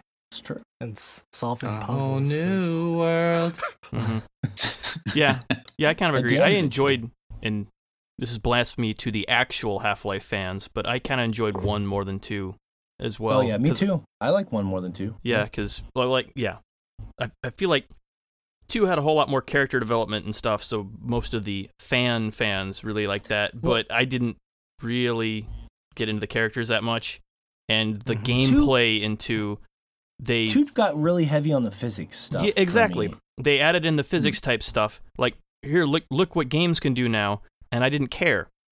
Like so, since since I didn't care about the big hook, move boxes so you could climb somewhere. I just like I- the idea that Yeah, someone says, "Hey, look what games can do now." I don't care. I just I just love Well, that. but but, but what what they did I- I want move that to be a boxes. Like commercial. that was it. I know. Yeah, it was like okay. I guess I'll drag this Uh. pallet to the other side of the level so I can climb up somewhere. All right. Yeah, So I'm You with you. The first describing one Half Life this, or Myst? Sounds like Myst and Riven. the the the you first can Half move Life had like a in those really games. I know that's what made that. It, was even worse. You didn't it move had anything. a really. Um, sorry, we're, we're kind of jumbling over. All I was, I- the I'm first Half Life had a ignoring me when I'm talking. I'm just, I was trying to block it out. I'm sorry, that was my fault. Uh, uh, anyway, the first Half Life had a pretty cool vibe to it, but I was just curious if you guys, anybody here had a special love for it, because I feel like that's like something the outside world's obsessed with that we don't really have the same affinity for. Um, that's a good one though. Left 4 Dead 3. Okay, Fish, what about you? Um, Josh said mine, but I totally agree with him. Um, my second one though, I would have to go with um something from Bloodborne. I want to Yeah, see Mm. Blood. Bloodborne 2. I want to see that Bloodborne two. Maybe ex- We're gonna You know, see something. a nice big trailer. It doesn't even have to be gameplay because we all know what the gameplay is going to look like and how it's going to play out. But maybe something that shows, you know, what the graphics are going to be kind like in that game, and or maybe just like a cinematic type of trailer would be cool. I think we from- get gameplay. I'm gonna say it right now. I think we're gonna get Bloodborne 2 gameplay. I'm on record. I'm gonna say it. Um, Okay. But here's the thing: they, it's a From Software game. They teased that weird thing back at the Game Awards, but it might not be Mhm. Bloodborne 2. Some people have said that it might just be its own new thing from those people, but it might not. Now, I think that'd be kind of crazy because people want Bloodborne 2, but. I'm Well, well, Well, well, for me, like I the don't only really reason I care. could- Unless Bloodborne 2 is not an exclusive, that might be cutting off too much of a market to do another exclusive title like that. Again, Oh yeah, so because it was. PS4 Oh, yeah. only. That's Yeah. right. Yeah. yeah, Yeah, because I mean, they just they had Mm. you know Dark Souls three, which Yeah. everyone could play, and then going immediately back to another exclusive might not be in their best interest. So, yeah, One, I would love to see. Okay, so Bloodborne or something like that. I think for me, it was just I want to see Death Stranding gameplay. I we've had years and years of Death Stranding footage and videos. I think I think we're gonna get some gameplay finally. Um, I think it's time. It's Yeah. time, Kojima. I would Can like to see that. I would like to know what the hell it is. I think it's about time what we know what the hell it is. So, What is it? Show Mhm. us. I think we're gonna finally see some gameplay because at this point it's just ridiculous. yeah, He- he's That we're, we're finally gonna get it, kind of and it's Major it's prediction. Oh, that's your first prediction. Okay, Mm. Yeah. good segue. There. Yeah, yeah. All right. Actual actual gameplay, not not just some other vague trailer. Nothing, you know. And I, I- I think it'll it won't be just footage of gameplay. I think they're going to do some sort of kind of um, either some something will be playable Mhm. or somebody on stage playing. There there will be somebody playing it live, or they'll let somebody play it live. There, it won't just be pre-recorded gameplay footage. I think something will be in engine played at the show. Yeah. I I agree, but otherwise, yeah. yeah. I'm not I'm not sure it's going to be a game. I'm I'm fairly sure at this point that it's a visualizer for a new album. That's that's that's what yeah. Whatever. That's what it is. actually Norman is. Reedus' Kojima, first album Kojima, with and yeah, Yeah. Norman Hideo Reedus, Kojima? just Mhm. yeah. Yeah. Yeah. Produced by. I mean, yeah, Del they- Toro, yeah. They're doing a power They s- ballad album. They seriously need need to show it. well, that's cool. That's a good segue. Okay, so that's your one of your main predictions. We'll see how, Yeah. how much these line up. Um, okay, well that would be great because if my dream is, is your prediction, then I think I think we're both on the same page there. We're gonna see something. I, I think one thing I was gonna say is that I think this year's E3 has a chance to be really special because if you guys remember last year's E3 was a little bit lackluster, um, and we still had a great time. It was still fun, but it was a lot of like stuff we already knew about. A little more God of War, a little more Uncharted Lost. Lo- like it was a little bit of a meh, a lot of a lot of like oh here's the Metroid Prime 4 logo. I feel like this year is like the swing year. There's it's always like back and forth like meh year, amazing year, meh year. Yeah. So Yeah. I hope this is a swing year for. Um, what what else do you got on your prediction list there, Jason? In your mainstream prediction list? Um, well, we've already covered Metroid Prime Four, but I've got Okay. quite a specific prediction. Um, okay. for this one. Um, so I yeah, I definitely think it's going to make a big appearance. Um, which yeah, after last year. I think they have to. Um, definitely going to see actual gameplay of some kind, and I think that it will have some sort of online and local multiplayer. Hmm. That's my Oh, prediction. I think they're going to announce some sort of multiplayer gonna now. Go for multiplayer.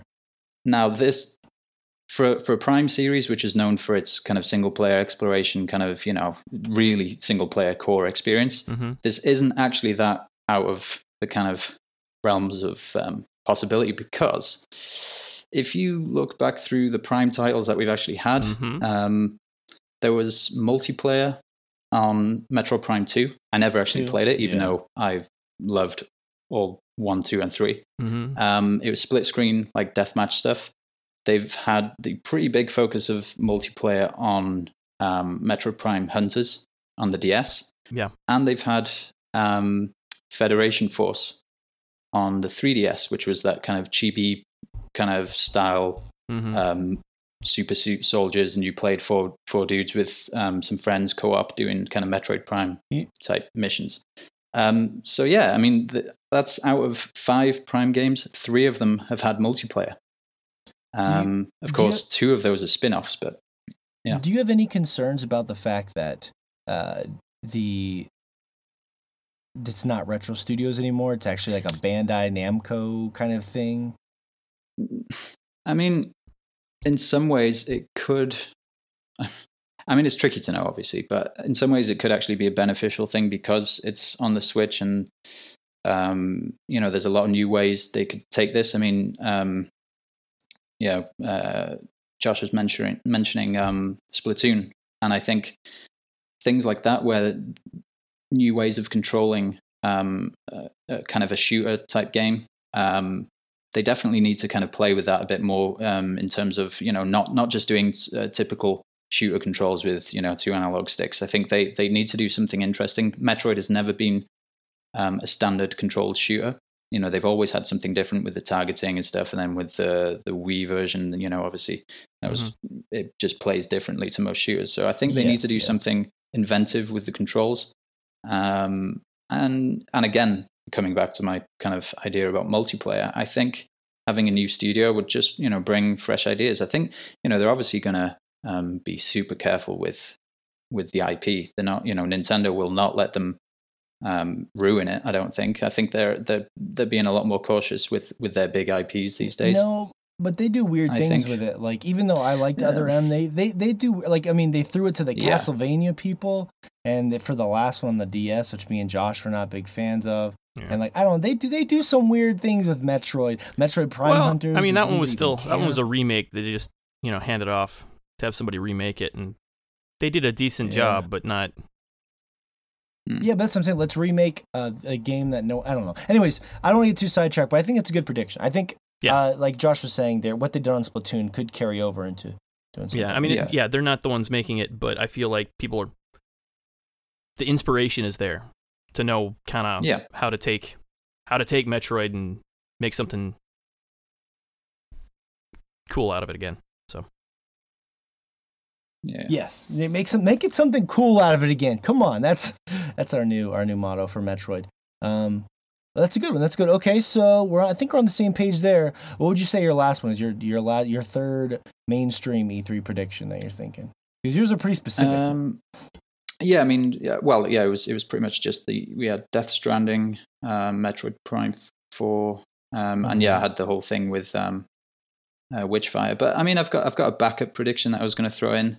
Um, it's not to do with any specific title, but it's that we're going to see battle royale modes everywhere. At Oh. least four titles. Yeah, Um, and I mean, in some ways, uh, it could work out okay. Um, I mean, if if you think back to like Gears of War two, they introduced the the Horde mode. Um, that was really cool. Um, and then we Yeah. start seeing firefight in Halo, um, zombies in Call of Duty.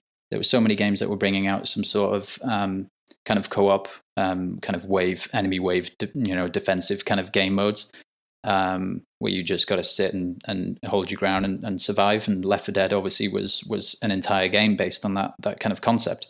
Yes. Um, so I could see the whole battle royale thing kind of um, being tacked onto a few games. Uh, some in a pretty gimmicky, yeah, we can do it too kind of way, um, just to you know make some bucks. Um, but I, c- you know, I, c- I could see games. I mean, uh, a bit ironically, um, Gears of War, I think could could, and it has been rumored in some ways whether it's going to be a standalone title or or uh, some sort of game mode. You Hmm. could see games like that where It could where benefit it could from could yeah. work. Yeah, yeah. Like I would Yeah. love to see the battle royale mode in a game or actually like the gameplay. That would be that would be great. Yeah. Um, Yeah. Um, yeah, I'm, I, yeah, you raised a good point. I mean, I've, I've uh, played Fortnite with um, with my brother a little bit. I like the idea, I like the concept, but the, I I really didn't like the actual core gameplay. Um, it didn't feel right to me. So so a good shooter um, that kind of incorporates the you know that kind of game mode could could work really well. I mean, I you know Halo Six Yeah. Battle Royale. That's actually on my that's list. that that is hundred Master Master Chiefs. no, actually, there's not going to be any Master Chiefs in Halo Six. That's that's actually this is actually this is my prediction. If, if we're if we're Go for it. yeah, yeah, yeah, I, I think we're going to see done. Halo Yeah. 6. And in 5, they more or less killed off Master Chief. Like, he's not the main character. He shows up occasionally. And uh, I think they're just going to finally be done with him in 6. He's just, he's going to die of old age. They're going to replace him with the, the new guy who's been retconned into the story at this point. And uh, yeah, A covenant grunt. yeah. And uh, His story. yeah, and it's going to be Halo 6 with Battle Royale mode. It's, yeah. Hey, I think that's what I- we're I- getting. Destiny kind of ruined Halo for me, but I will say Halo Battle Royale sounds funny. You know, I'll th- throw 100, 100 Master Chiefs in a Blood Gulch. I'm down with that. Um, I mean, if you go back to like, um, yeah, go back to Halo Reach, um, you know, kind of time. Uh, in you know, in the whole thing where where you've got all these kind of you know Spartans who who have their own kind of um, definitely their own character, their own kind of build. You know, you you could you could see a game where where people kind of uh, you know get really into obviously the cosmetic appearance of of their their Spartans and and yeah, you, yeah, I could see it happening. I could see it happening. It's the only way to like revive Halo is pretty much on a downward trajectory at this point. It's the only way. Um, the only and then we'll The fly only on way, re- really quick, the only You're way that the battle royale would work in Halo, and it would revive the series 100%, is if it was 100 near naked Cortanas fighting each other. Oh, okay. Seriously, like as funny as that sounds, like that would Mm, revitalize the series. Okay, I mean, really, any sort of Wait, are you are you saying that all us gamers are just pigs and we want to see half naked women? You know, what are you trying Not to all of us, just ones that What are play you- Halo. Okay. well, I don't, I don't play Halo much anymore, but I'm down for a naked Cortana. Well, sure. Sign me up. I didn't say fully naked. Come on, have some respect. Hmm, Yeah, you're right. hmm. God damn. Disgusting I'm pig. sorry. Ah, I'm not going to spend. she is naked though. She that. she's she doesn't wear any clothes, so you know Yeah, it's true. AIs don't need clothes. Well, you know She what? just doesn't guys, she just doesn't have all. you, Yeah, you guys can have your uh, weird sexual fantasies. She just chooses chooses not to render her own nipples. It's- You know, I, I regret even bringing this up in the first place. I'm sorry, guys. you should. Very Uh, It's your fault, Shay. Apparently. hmm It's all my fault. It's always my fault. I'm Yeah. the I'm the the podcast's Jerry or Gary or Larry. General, General Japanese time over there. Um. All right. So let's. I don't. What, how Fucking do you- Toby. what, what's a good name? What is Japanese time? What is the name for Japanese time? Does it have a, a, a clever name? I don't know, Morgan. What is it? I don't know. That's why I'm asking you. Nothing. Nobody knows. All right. Nobody knows. I think it's well. just JST. Whenever you see it listed, at least in English. Yeah, yeah, Oh. JST sounds like something you see your doctor for. All right. Um. So the That's couple quick TMJ. things. You're- TMI. Uh, okay, so a couple real quick ones for me. Uh, mine were not as specific as yours, Jason. Which I, I like how specific it was though. Like the the we're gonna see like a stage demo and stuff like that. The only things that um, we hadn't mentioned so far that I want to interject was last year there was a game called The Last Night that we were all really excited about, Mhm. and we don't even have a release date for that game yet. It hasn't come out yet. Like looks like this year we'll probably see some gameplay footage on that. And if you haven't seen it, it's worth looking up. It's like um, uh, a really beautiful, like sort of cyberpunk thing.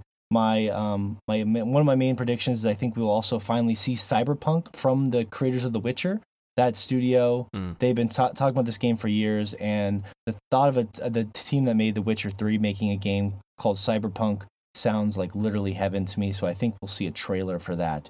And then um, my very last quick little thing was Retro Studios. I, I want to know what they're up to. You know, they don't make they're not making the new Metroid Prime game. Obviously, Donkey Kong game that just came out was a remake. It's just been working on getting that out again for the Switch. I want to know what Retro Studios has been working on in secret, Mm. and I think we'll find Well, there's a big rumor there it's Star Fox Racing. out. Ugh, that would be a Yeah. bummer. That would be a huge bummer. Star Uh, yeah. Fox Racing. I mean, I, I only have space for for one kind of tune karting game, and that's Mario Kart. I don't really Yeah. I need mean, another one. I mean, Diddy Kong Racing was pretty great at the time, but I don't know if I'd get jazzed about that. I'm gonna, I'm gonna throw Yeah. another out of left field. I want Duke Nukem Racing, where it's just Duke Nukem racing a bunch of babes. Oh. Shay- Shay's doing his best to sabotage us today. we got a hundred naked I'm sorry, that's the last one. Duke- I see Josh groaning, gonna be Fish Duke- Duke laughing, Nukem even though he doesn't want to be Racing. laughing. It, it's it's not Duke Shay's Nukem fault. Racing Battle Royale mode. Cortana Battle where Royale. There's like Yeah, yeah. 250 semi-naked Uh, women yeah. Racing, and they don't. You, it's not shells or anything. They they throw their bikinis at each other Okay, to try and digital blind each other. Um, Ooh, and yeah that would work. Yeah. and Duke Nukem What is about- like what a- the you know the the guy sitting in a cloud floating around, and instead of like the Can- the traffic lights, he's just got a camera and he's like trying to get some Okay. Kind of leering pretty cool- over Well, the side of the cloud. yeah. How about this? You know, Yeah. like I, I, I, I've realized my mistake here. So I said, you know, the only way to revitalize Halo was with a bunch of half-naked Cortanas in Battle Royale. Well, you know what? There are plenty of women gamers. Why don't we give them what they want? So Duke Nukem will just be the flag waver, and it'll just be a hundred of the world's sexiest celebrities racing each other. We got Ryan Reynolds in there. We've got Chris Hemsworth. You have to name all hundred now. You really want me to? I'll go. I'll go. I'll go. We got Chris we got, Pratt. we got Ryan Leonardo Gosling. We got Chris Pratt. We've got Hmm. uh, what's what's what's we the guy's have name? four different Loki? ages of Harrison Ford. Mhm. Well, that's fair. Yeah. We definitely gotta have uh, what, what, Sean Connery, Yeah, Man, I, I can't. I can't. Yeah. Obama. Obama. Uh, Obama. We gotta have the Obama. Idris. That would that would be great. Obama. Uh, Alabama, Obama card. Let's stop there. We got five good ones. Um, um, But yeah, there we go. We appealed to did, everyone. Shay, did you have any uh brief like actual E3 predictions that we haven't covered yet?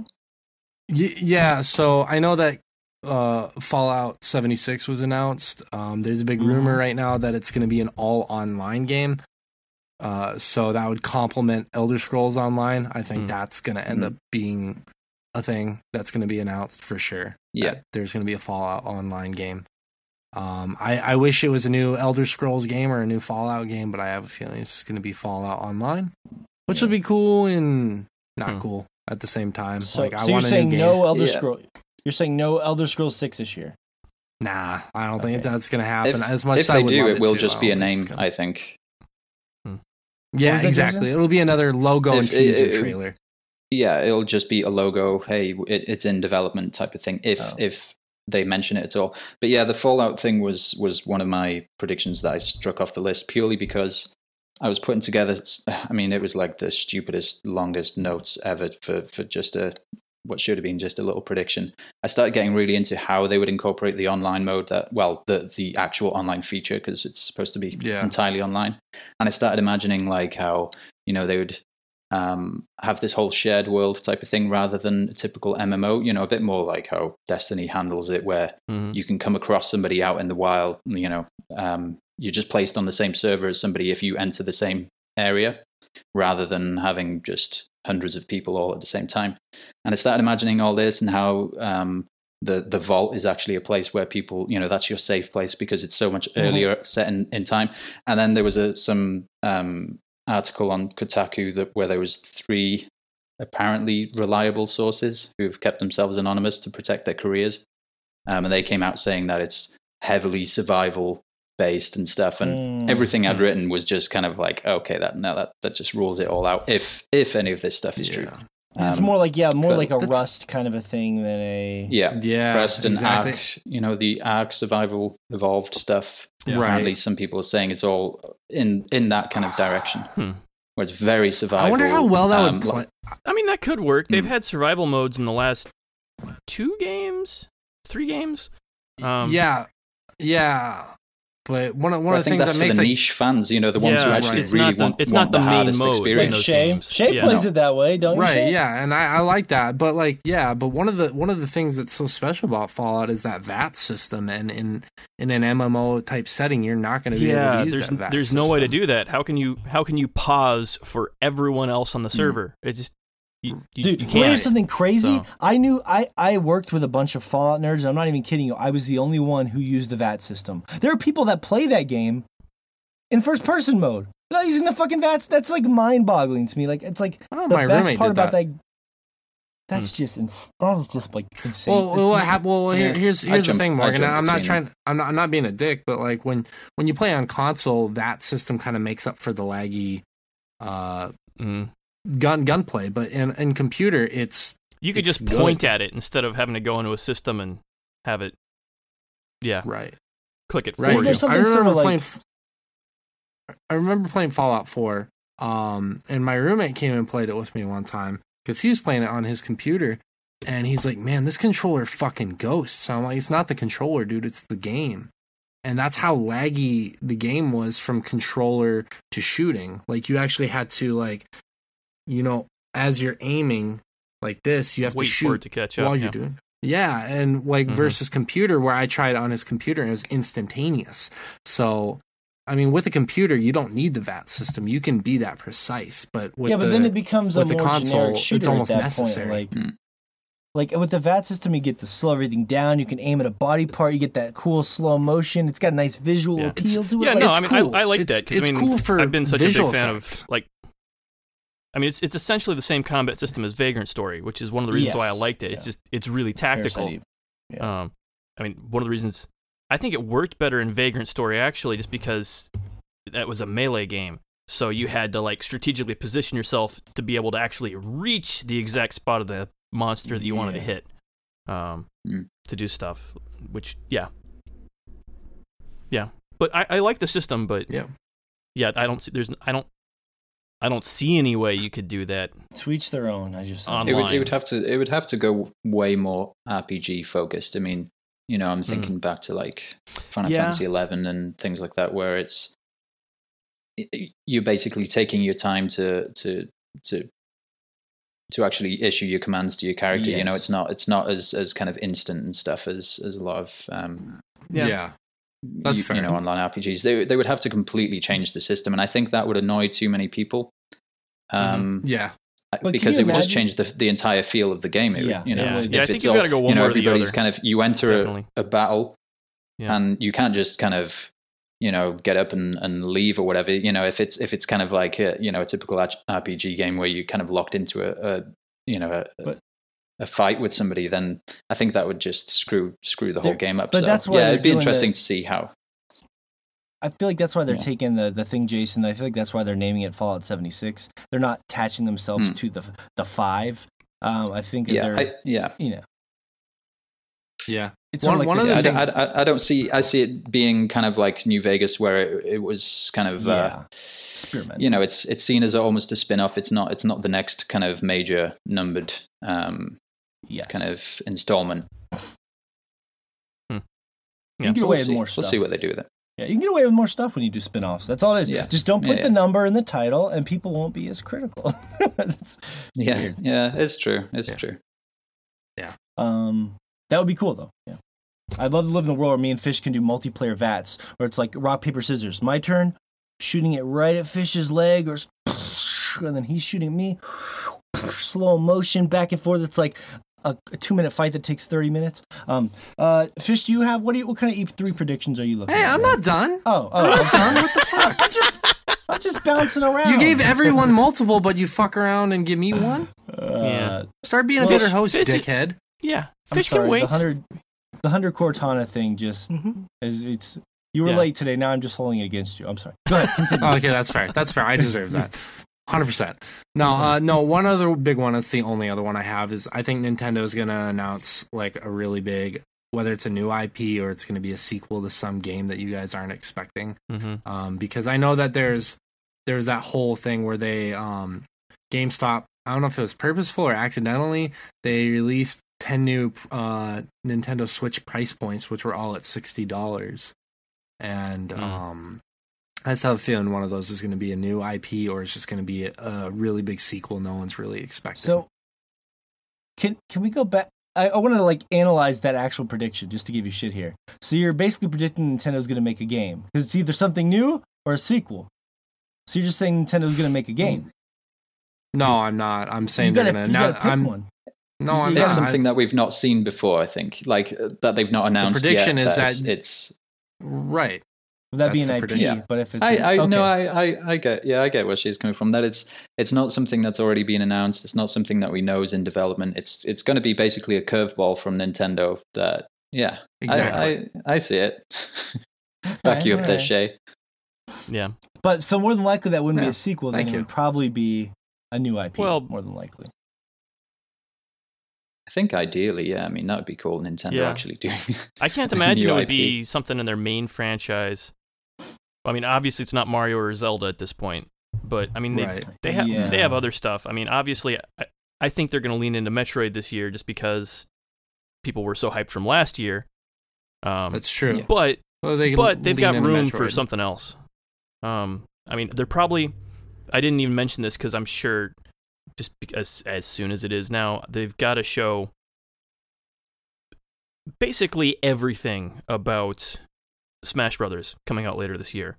I, Yeah. I imagine Yeah. they're going to show pretty much everything on that. Um, Yeah. but but that's already been known. 3. Everybody knows it's coming out. We essentially know what it looks like because it's a Smash Brothers game. So there's, you know, not a huge need to know by everybody. Like, what is this thing going to be? You know, you've seen it. Um, Yeah. But I, I, I imagine we're going to see basically all of that. But yeah, I, I think they could show us something that we have no clue about at this point. Right. Yeah. Yeah. Do I mean, like Okay. with Yeah. with with their with the the video game main, um, mediums predilections lately are their um desire to go back to old games and revamp them. I wouldn't be. I just I wouldn't be surprised if Nintendo out of nowhere revived an old series just to make a new game. Do you have a hunch? That's kind of Come like on, go the hunch. What old series could I- it be? How would I know? I'm not a big Nintendo guy. That's why I'm saying this the way it is. What? That's we're making Fire bold. Emblem. There we go. Yeah, just saying, make a bold. Say something bold. It doesn't have to come true we don't fucking know. I don't have. I don't have one. Okay. Okay. Alright. Fire Emblem is a good one though. That would If be. you want, if you want the prediction, ask Josh. He's the Nintendo guy. Well, Hmm. all right. Thank you, Shay, for your Nintendo prediction, but then telling me to ask Josh. I appreciate that. uh, just giving shit. No, I like Fire Emblem is a good one. He's can see Fire outsourcing his predictions. Fi- We already know Fire Emblem's coming though. That's dumb. We already know No? Fire Emblem's coming. We already They know haven't Bayonetta announced 3 is coming. Yeah, they have announced a new Fire Emblem's coming for the Switch. Well, As far as, Well, already they announced a that. spin-off-ish sort of a thing. Right, it was at the last E3, so we already know that's coming. A we know real Bayonetta 3 is coming. We, uh, like you said, you know Smash Oh. Brothers has got to be coming. Like, sure, Pikmin 4 is going to be announced. How, there you go. There's your prediction. There we go. Pikmin All right, 4 is gonna be at E3. There we go. Yeah. See, on the record. All right, sorry, Josh. She outsourced it, but then we took it back. uh, okay. All right. I'm so I'm going to segue to you this time, Fish. Sorry. Um, Hey, yes. Here we go. We got we got heated. Woo! We got excited there. We got heated. Um, uh, what do you what do you thinking, Fish? You got any E3 predictions? um, you guys said a lot that uh, I kind of agree with and would like to see. Um, but I think the sleeper game of this year for me that it's it's already has a release date. Red Dead Redemption Two, uh, we know is coming out the end of this year, but we haven't seen any gameplay footage. We don't know what exactly that game's gonna entail from Rockstar. If it's gonna have you know a big online world, so um, I think if if there's any time for Rockstar to announce or show a big reveal of the video game, it would be at E3 to, you know, hype up everybody for when they know it's going to be releasing. And I'm sure a lot of people have it pre-ordered and everything, but um That's yeah, your battle I- I- royale, Jason, right there. Red Dead Redemption Battle Yeah. Royale. yeah. More than likely it I, They've well, I already got don't a big know. enough It- I world mean, for it's it. Rockstar. I mean, Yeah. Yeah. there's not really much they could throw in thematically to have the world shrink that I can think of that would not be just ridiculous, but Mhm. But they've already got the world that uh, yeah, a storm. Another a storm. hurricane is closing in from all sides. Just bears. Hundreds of bears. Yeah, tracking you. bears. It's like a circle of bears. Uh, uh, oh, but yeah, I mean, a Wild That- West kind that- of battle royale type of thing. be cool. I think I think that Yeah. could, And could and then kinda when it's work. down to the know, last kind of- two, you have to do an old school Yeah, they- shootout. they go to the- you got to yeah. do the. Okay, yeah. I think I think actually it, it could it, that kind of thing could work if like ammunition was like pretty seriously limited. like you Scarce, you have six shots in your gun, Ooh, Um, I like it. but you know, and people Right. kind of play a little a little more cautiously, and and it gets down to the point where it's like who's going to shoot first? Who you know. You're gonna kind of like trick somebody into, you know, pulling the wrong shot, and then you you kind of duck out, and then hmm things get a little. Can you imagine of- that? You go into a building and you're excited because you find one bullet. You're just like, oh my god, there's one bullet in here. Thank you. like that'd be. I mean, yeah, I mean that's that's what I would love is is some games to to take that that whole kind of battle royale thing and make it their own, do something cool with it, rather than just what are we going to replace the storm with? Like in Halo, you could imagine like uh, an enormous circle of hundred, flood, hundred naked Cortanas. Circling hundred naked Cortana. Oh, just- oh no, you're in the just storm like- of Cortanas. Get out. Oh no! Help me! This is horrible. Yeah. I, I can't move. Yeah, you wouldn't want to move. That's the problem. You know what I mean? It's, but yeah, it's like you know, you, you can't just replace like one thing with some something that loosely fits in with a theme. Like you can't have like a thousand scorpion tanks just closing in on you, just like Yeah, you know, it's just cheap. So so yeah, I, I would like to see you know that that would be quite cool, some sort of Wild West type thing, and just change you know change the dynamics up Yeah. a bit. And, hmm but yeah, Yeah. I, I definitely think Red Dead Redemption, and, and I think I think they're going to show a lot. Like you know, like Fish saying, it's it's it, you know, it's it's it's going to be coming pretty soon. I'm I'm sure. Um, they they're going to have to show quite a lot, um, and I'm pretty sure people will be Mhm. really hyped to see um, just as much as they they can get for that type of game. You know, it's Yeah. a huge it's a huge deal. Yeah, I'd imagine Rockstar's gonna. I think they got something hidden away, something big, um, because you know they they had so much success with uh, GTA 5's online, Hmm. um, and I'm sure they're gonna kind of think progressively here and kind of push um, themselves out of that hole. Since there's so many games out there now that follow the open world type of um, mechanics in the games and it sells well, I'd imagine Rockstar's gonna try and break that mold a little bit and do something new, um, whether it be in their online or Yeah. uh, in their regular game. But either way, I'm I'm pretty excited to see uh, gameplay footage from there. Yeah, That's a good one, Fish. Okay, Red Dead. What else you got on the list? Or is that it? Um, that's it, I would say. Yeah. Do something crazy. Give me something insane. Something that you're throwing it out there, like we did with, like I made Shay do. He went with uh, Pikmin Mhm. Four. Um, well, give something crazy. Something crazy. Ah. Maybe a remake of Gex? Stealing his Yes. stealing. no, he's not stealing. He's not stealing. He's. Look at he can't he's even, helping a brother he can't even look at me and then web. Oh my god. I love you, fish. I love you. This is why we're best friends. uh, uh, let's see. Uh, I guess from the place, I'll, I'll stick with the PlayStation One era. they're gonna fully remake Blasto and make him more nastier and foul mouthed space captain just flying around finding babes. Uh, he's So pretty much just gonna be Duke like Nukem Duke in Nukem. spandex. Yes, spandex. yes, yes, with a ray gun. That's right. Okay. All right, It's yeah. That's Gearbox's next X. game. Yeah. All right. it sucks that Gearbox came out and said there's no Borderlands 3 I because know. that's just a sad, sad, sad day. I mean, I don't. I don't think they know what they're trying to make at this point. Like they can't commit to something, or they just don't have a brilliant idea no. with the don't. game. They're just waiting, yeah. Yeah, it must be tough, you know. There, yeah, the creativity there seems to be in a little. Okay, well that that's cool. I think there's a lot of good stuff there. Was there anything, Jason? I know you are did that you didn't get to mention that you wanted to, um, before we move on here. Um, I mean, pff, there was there was a few things that I noted. I mean, I you've already said yeah, Cyberpunk definitely. I think we're going to see something, whether it's gameplay or not. I'm not too sure because not not a whole bunch has been said about that. Um, obviously we've got got a whole bunch of titles that have been leaked with the infamous uh, Walmart Canada leak of 2018. Um, it's going to be forever known. I think whoever leaked that has definitely been fired.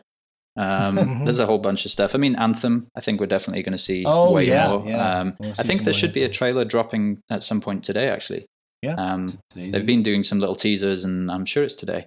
Um, so yeah, later on today we're going to know more about that, and definitely at E3 we're going to learn more. Um, now that Fish has abandoned Destiny. uh, Rage Two. I mean, yeah, the, the whole thing with Rage Two. Um, I if if that hadn't been announced, I would have been saying there's going to be a Doom Two announced, Mm. um, and it would have been the most like badass, full on metal kind of trailer, and Pro- and yeah, they they would have barely trailer, given any info. a logo, mean, we maybe could a do logo, that. something. Yeah, yeah, yeah. Um, but because Rage Two, I think from from what we've seen, I think um, the way it feels, and it's basically like take Doom, replace the the kind of um, slightly more enclosed environment with somewhere more open, and replace metal with punk, and um, you can imagine the kind of feel that they're going to have with the the mechanics and stuff is probably going to be quite similar. So I don't Yeah. see them putting Doom up against Rage. Um, I think it would kind of. I think if they did announce Doom, it would probably pull the, the light away from from Rage Mhm. too much. Um, Mm. Yeah. So that that was the only thing that made me realize that maybe they won't announce another Doom yet. They'll probably wait for, for next year, I imagine, because because of Rage. I think it's just too close. The the IPs are kind of, and obviously two shooters from from Bethesda. I think it'd be they'd be fighting against each other. So Yeah. um, so yeah, so right. I, I- you know, obviously we're going to see more with Rage two. They've you know they pretty much uh, had to. Um, Yeah, that that was kind of a pleasant surprise for me to Yeah. hear that they were making a Rage 2. Like everybody like I I I personally thought that that that series was just dead. Like it was a one and done. It wasn't successful, but Hmm. Bethesda went ahead and just revived it and yeah. I, I feel like yeah, they're doing a good it. job with it. Yeah.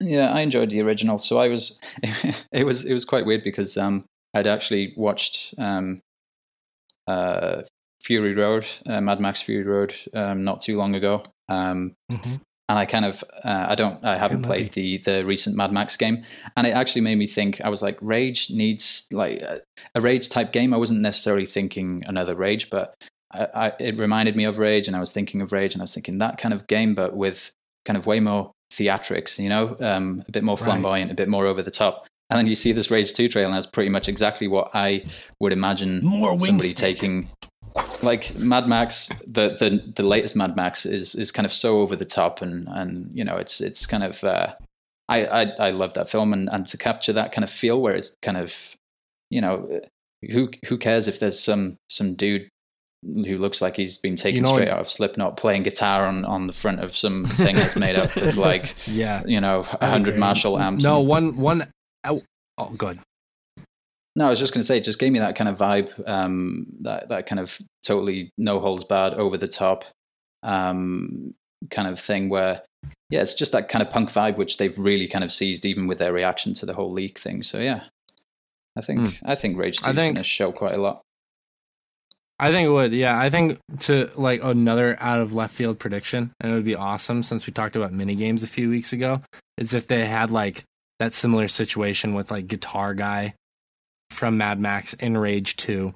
But when you like enter that guitar area on the truck, it turns into Guitar Hero. So suddenly you're playing Guitar Hero in Rage 2 That would be great. To punk songs.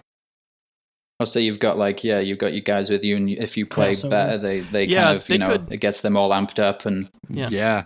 bolsters the, Yeah. your your kind of your crew. So instead of like killing your- people, you're just you're like shredding as battles going on around you, and it's pumping Yeah. them up and making them do more damage. hmm I guess they could announce Um, bands if they were going to have any sort of like licensed music or something. Like wh- what's going to? I don't in think it'd be licensed music. I think it would probably just be like whatever music they're using inside the game, essentially. Yeah, so they'll probably write their own, but it would be interesting if they did something like that.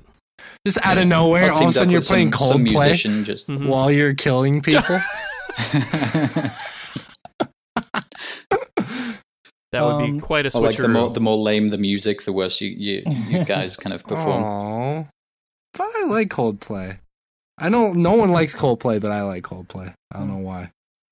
They're Yeah, right. okay, but I can't imagine you kind of riding through a wasteland trying to get your Mhm. your group and it was of, all of yellow. war boys amped up. Yeah. That Look to work. at the stars. Look Um, how. Yeah. Anyways, I so I got to take off. I have to get to a wedding. I know we got a little bit of a late start today, so I'm gonna let I sent you guys everything else. We'll let Shay finish this up here. Uh, Jason, I just want to say thank you for being here with us. Of course, um, No problem. always great to talk to you again. I'm sorry I couldn't finish out the rest of this, but um, uh, it, a lot of great topics. It's ex- excited to see what happens with E3 starting today. So um, it's great to talk to you again. And uh, I That's cool. will- Thanks for having me. Yeah, yeah, it's a pleasure. I'll let you guys finish this up. I'm going to take off, and uh, I'll catch up with you and our listeners next week. I was going to throw it to Fish to finish hosting just to see if he could sink it down the, the shithole from here on out, but I'll, I'll let you guys take over. Yeah. All right, see ya. Cool. Yeah, have fun at the Laters. wedding. All right. So I guess we're gonna transition from there to the polls. Looks like. So uh, Morgan ran some polls on the Instagram this week, and the first one he ran was the new spin-off Pokemon games for the Switch seem cool. And 66% of people said yes. They do look cool. What do you guys think? I haven't I haven't seen much on these. Like I just saw that they were announced that they're pairing with basically Pokemon Go. So Nintendo's basically finally playing ball with uh, Pokemon Go and pairing up. I'm I'm really surprised that it wasn't a higher number. To be honest, um, with it being Pokemon, I Yeah. I I could see any sort of Pokemon announcement, just people getting super excited. But I guess it may be because I mean it's not a total remake. It it's kind of inspired by some of the the um the earlier games. I suppose that's where they're going with it. It's Mm. not actually you know a Yeah. complete just reskin of an old game type of deal. Um, Right. so I guess that's where people maybe that's why the number isn't as high as I expected. I think because it's not a kind of hundred percent all new kind of Pokemon. Um, Right. but yeah, It's it's a, it's like uh, basically like additional content DLC. I, I feel like in a way. yeah, yeah. I think I think some people just see it as yeah as uh, it's just Nintendo rehashing things again. You know, they they revisit you know Pokemon stuff and bring out new versions of older Pokemon um, titles quite often. Right. Um, so I guess yeah, maybe Yeah. because it's not a, a whole you know entirely hundred percent new thing. Maybe maybe that's why uh, you know I, I would have Hmm. expected yeah like a ninety percent kind of yes everyone's hyped about Pokemon, but yeah. So I was I was Mhm. quite surprised to see see only like sixty something percent is you know Yeah, and I think that also, me. I think that speaks to, I think that speaks to the fact that Pokemon Go right now is, I mean, it's the hardcore people who love that game are still playing it in America, but for the most part, that craze died out um, about as fast as it came. In Japan, it's still huge. Like I can tell you guys that right now, really? people still play it on the trains all the time. I see people buried; their heads are still buried in their phones, playing it, walking around. I know in America, it's just it's not that big anymore like not not as big as it was when it first came out for obvious reasons or even the first few months but Yeah. um I, th- I think it's cool that nintendo's playing ball finally i think that's kind of the the coolest thing is like nintendo's lightening up a little bit and that's probably for monetary reasons, but at least they're playing ball. Yeah. Yeah, Um, I, I like the fact that they're they're kind of they're taking the Pokemon Go because um, from that video it showed that you can transfer stuff between Pokemon Go and your Switch. Yes. So I'm curious how that connectivity is going to work, but um, that is something cool. Like it, it's kind of connecting, you know, all their more popular, or I guess their Yeah. all their different games together, um, and including that little peripheral, um, which is kind of kitty, but like that's something that my daughter could probably get into, as Yeah. far as like uh, playing Pokemon. And um, after I saw that, I was like, the whole time I was like, ah, this this is like Jason was saying, it's another rehash, and I just I I almost was turned off to the whole Pokemon franchise until I thought about you know my daughter playing it. I'm like, oh man, this would be a great way for me and my daughter to be playing a game. We each get a controller off the Switch, and we could just, you know, play side by side, catching Pokemon and battling them. Like that'd be a, a nice ease of entry into the Pokemon series instead of you know going deep into the RPG elements of it. Yeah. Yeah. Absolutely. Yeah. I think I think that that kind of um, it, it goes back into some of the stuff I was mentioning earlier with the whole thing of um, the N64 having having the um, uh, transfer pack where you could you know you could get your Pokemon from your Game Boy game, have them on on your you know on your TV screen and see them in 3D, and then you feel like you know these are these are the kind of Pokemon that you've been training for, for so long you get really attached to, and then you can see them in another capacity. Um, they they're kind of going going that way again. I mean, um, you know, the fact that you might, I guess, the way I haven't looked too much into it, but I guess the way is that you know you could go out walking in the real world, pick up a Pokemon that you've you know you've captured, transfer that onto your Switch, then train it up Yeah. on your you know in a Yeah. typical uh, more traditional kind of pokemon game um, i think that's really cool and then the fact that you've got this almost tamagotchi-ish kind of deal where you could take that pokemon with you in a physical um, device and i've seen that it kind of interacts with the kind of little motions that you do so or, or you know the kind of little whatever the hell Nintendo call it, high definition vibrate kind of things that they've got in their controllers. I guess they're tying that in, so you're going to feel like this Pokemon is living inside this this controller. Um, Right. So they're, they're kind of yeah, that it's like they're taking all the possible kind of worlds that Pokemon can can live in and just mashing that whole thing together, where you can Yeah. you know you on on your mobile or whether Yeah. you've got this little controller that you can take with you or whether you sat on your sofa at home um, that all of those kind of interact with each other i think i think that's kind of that's a really cool way to take it rather than having all these separate things where when nothing kind of communicates it's yeah i think it's really Yeah, I think it's cool. It- yeah it's cool. It looks like they're gonna, and they've kind of brushed up against this a few times the last several games about making an online account and that kind of keeps all your stuff together. And especially if they're linking it with Pokemon Go, you've already got that account. Just you know, just linking it so it can be something you can just access from the Switch or from whatever is really cool. Just kind of bring the whole experience together. I mean, they could even do something like we were mentioning before, have anything you catch here be transferred to whatever the next full Pokemon game is after all of this. Um, which is really neat. I mean, the, the, my only worry about that is if it starts to feel like it's all one game after Yeah. after they keep going with Yeah. it. It might be It's already been having that problem a little bit. Yeah. Yeah, which yeah, I mean usability wise as far as you know, just fun things you can do with it, it all sounds really cool, but I am I'm kind of worried long term how Yeah. how to make it feel fresh. Right. Yeah, I think it, feel, it has this feeling right now. It has this feeling right now. Um, I'm sorry to cut you off. For me, that like kind of what the Star Wars franchise is doing now that Disney has taken over is like they're trying to constantly put movies out to keep Star Wars Mhm. fresh Yeah. in your mind. Like every year, it's like okay, well, you know, Yeah. nine's going to be coming out on the horizon, but first let's throw out Solo to keep you guys invested Mm-hmm. for this year. And that's kind of what this game at the end of the day feels like yeah. to me. Is it kind of has like an opposite effect. uh, like we're not oh, re- we're not ready for the new Switch actual game, so let's throw out this other version. Yeah, yeah, I, yeah. I feel like it has an opposite effect. Like, let's not let everyone forget about this, so they don't, you know, completely drop off.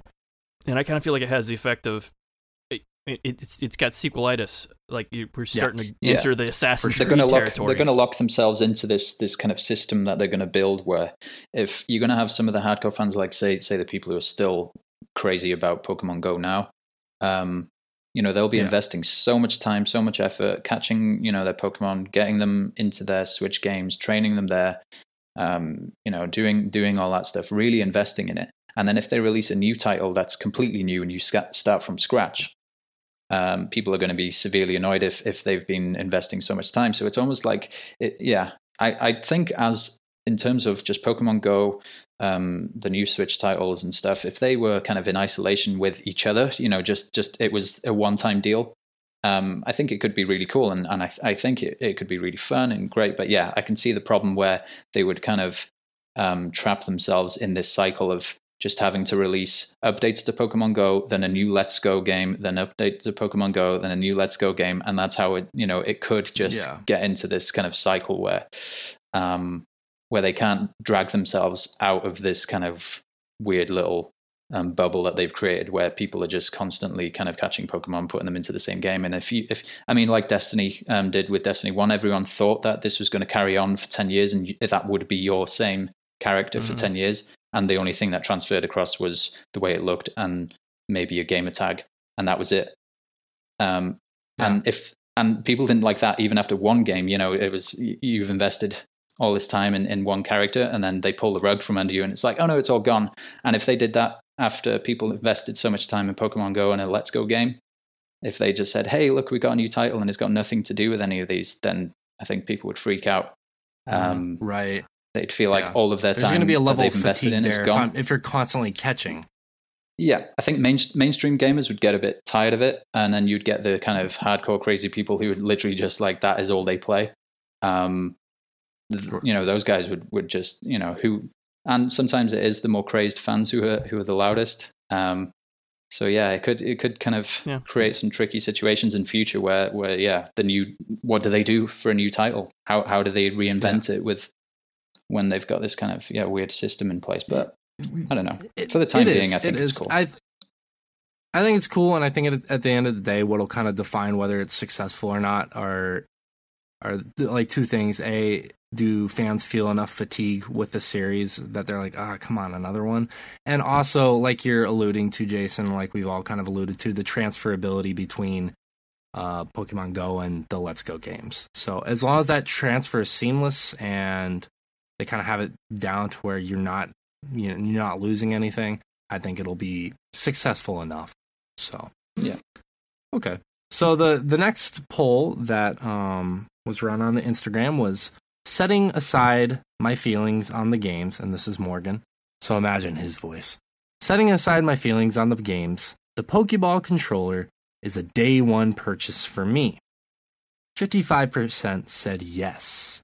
And I was absolutely shocked by that number, that it is so high. To be honest with you, I was shocked that Yeah. it was that high. But then I think about what Fish said, like, kids are going to find that adorable. And it reminds me of like Skylanders when kids would just go nuts over those. So it makes perfect sense. And then when I thought about it that way, I was shocked that the number wasn't higher. So I'm really conflicted on that Yeah. controller. Yeah, yeah, I'm kind of I'm there with you. Like I thought it was kind of dumb looking at first, but then again, like I'm uh update on the Labo because, you know, haven't really given you anything Yeah. since the first weekend with that. My kid still No. fucking loves that thing. She has been building all that stuff and just she she plays that thing every day. Every day. That's cool. Um, like she just built the piano last week, and so she's been playing around with that just just constantly. She's constantly constantly playing with that, and so I think, I, like you're saying, something with Pokemon like that that they can just pick up and hold. Um, Yeah. that's really cool. I, I Actual can. Pokeball. hmm That's Yeah. Yeah. you know, yeah. I think that's Yeah. a big deal for kids. Honestly, as I a think kid, for us, we see it as a peripheral. It's a controller. It's it's just a device that that has features. It does things. But for a kid, it's like you've got a Pokeball, and there's you can put your yeah, Pokemon like I'm, in there. I your am favorite holding Pokemon. it. Yeah, like Yeah, like Right. you train up your Mhm. right. Like I, I went outside, caught a Raichu, put it on my Let's Go game. Uh, trained that dude up. He's, you know, he's like the best Raichu around. Now I can put him in my Pokeball, put him in my backpack, and taking him on on my little trip, you know, on, Mhm. on, on some holiday away somewhere with the family. And it's like this this little thing Right. is is going everywhere with you, and it's like it's not just in the game. It's not just Yeah. on your you know on your 3ds. It's not on your Switch at home. It's not you know it's in a Pokeball, which is it just brings that that you know obviously the the fantasy of the world you know into kind of a, a real life thing. So for a kid, you know, when you start thinking about it, it's like, holy shit, that, that's a really exciting kind of concept. Um, Mhm. and I'm really surprised they haven't already done it because, you know, you think about it, it's just, it's so obvious. Um, Yeah. But yeah, it's uh, for kids. Uh, yeah. So, so when, when you say, yeah, uh, the, the, the whole kid thing and, and when you look at the Labo, the, the Skylanders stuff, the Disney Infinity, all that kind of thing, it's, yeah, it's a real surprise that that number wasn't like 100% because Yeah, it's it's it's Yeah. Pokemon and, and it's a Pokeball. It's just it's pretty cool. Mm-hmm. Right. Yeah, and a, a thing too that I kind of thought about in a joking way is like if I'm a kid and I'm carrying that around, I'm ab- I'm I'm elated. I'm absolutely excited. And if some kid bullies me, I just smash him in the head with the controller. It doubles as like like you're gonna bully me, I'm gonna smash you with this Pokeball because I don't give a shit. Nah, but what what do you think, Fish? Is that go. a day one purchase? Um, yeah, yeah. I definitely. I I- you you know what I would do? I I'm I'm actually gonna show my daughter it Mhm. at the store and see gauge Mhm. how excited she is to see that, and I'll let her know how what it does as far as like you can control Mhm. your character in the game, and you can also you know take along one of the Pokemon who stay in the Pokeball with you along with you wherever you go and just gauge her from there Yeah. and if she's totally excited for for it then i will definitely get it for her but if she's not that excited then i think i'm just gonna get the game Mhm. and um, yeah. she did she did love pokemon go though um, she enjoyed playing that Yeah, I remember your Um, whole family. Your whole family was loving that game when it first came out. mhm. yeah we we enjoyed you know just going out walking the park and catching pokemon and my daughter was right along with us catching pokemon so um she definitely is into pokemon um but i don't think she can get into the core game at this point as far as like yeah, you know how it's heavily rpg type of mechanics um right. but i i, really It's- hope that like the core game doesn't get dumbed down in any way. Well, yeah, I mean that I kind of I think that speaks to like the different eras of gaming. Like for us, when we were gaming, a lot of a lot of the popular games were either action adventure or they were in depth RPGs. So that's kind of what we grew up on. But now mm-hmm.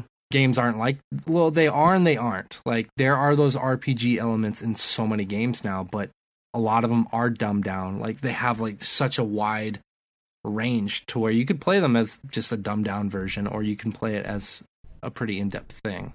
Whereas Right. like when we were younger, we didn't have that availability. You either you either learned on the fly or you didn't play that game. So Yeah. that's Mhm. that's interesting. But okay, so maybe maybe a day one purchase. Josh, is it a day one purchase for you? Maybe. Yep. I, I I think I'm kind of on the same page as Fish. I'll talk to my daughter, see Yeah, probably probably make a trip to GameStop and see what she thinks because I think she'd really like it. That's but fair. you know, I don't want more stuff in my house if she's Yeah. just not interested. So- right. Yeah, just another controller in a fucking uh, Yeah. Tupperware giant. Yeah, I'll put it on my- those. Pile of rock band guitars, you know, know, Guitar Hero crap, and yeah, I'll just yeah, yeah, yeah.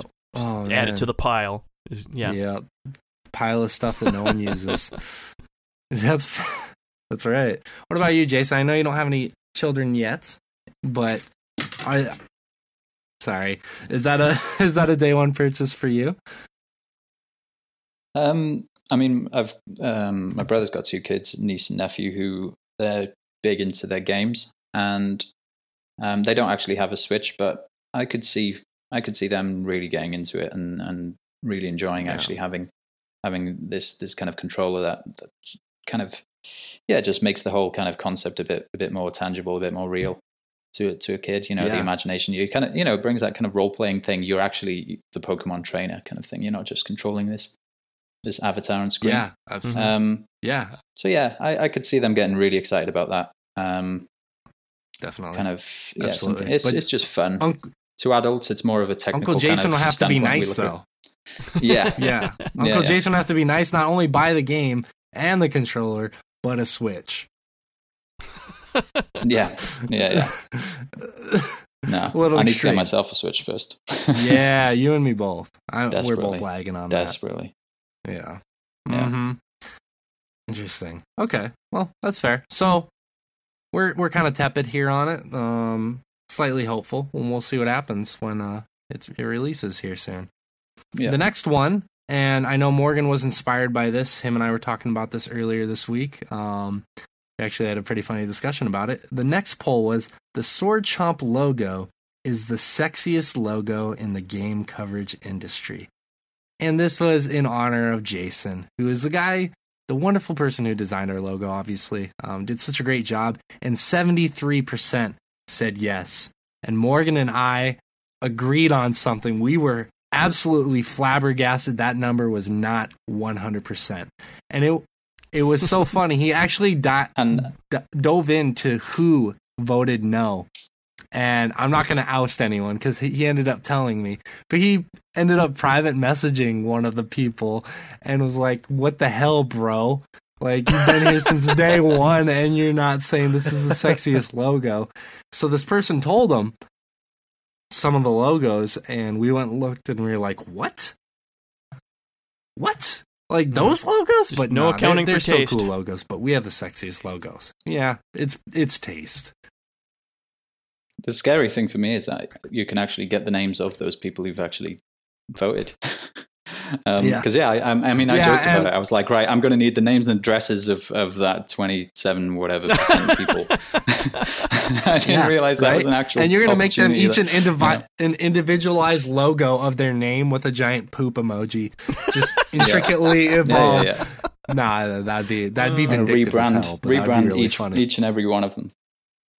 But no, That's that- yeah, right, no, because- I was I was actually yeah, I'm, I'm surprised because um I mean people people always have their you know their own tastes and stuff and and yeah it's you know Yeah. it's a quite it's a very kind of you know obviously we went for a very game oriented kind of style which was you know it's kind of Yeah, it's a game podcast. That's the, the only No. way we could go with it.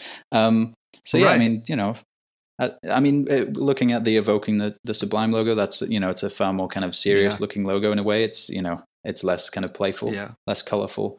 Um, you know, some other people could could prefer that kind of style. So that's always the yeah, but it's it's, it's just fun to know people actually like it.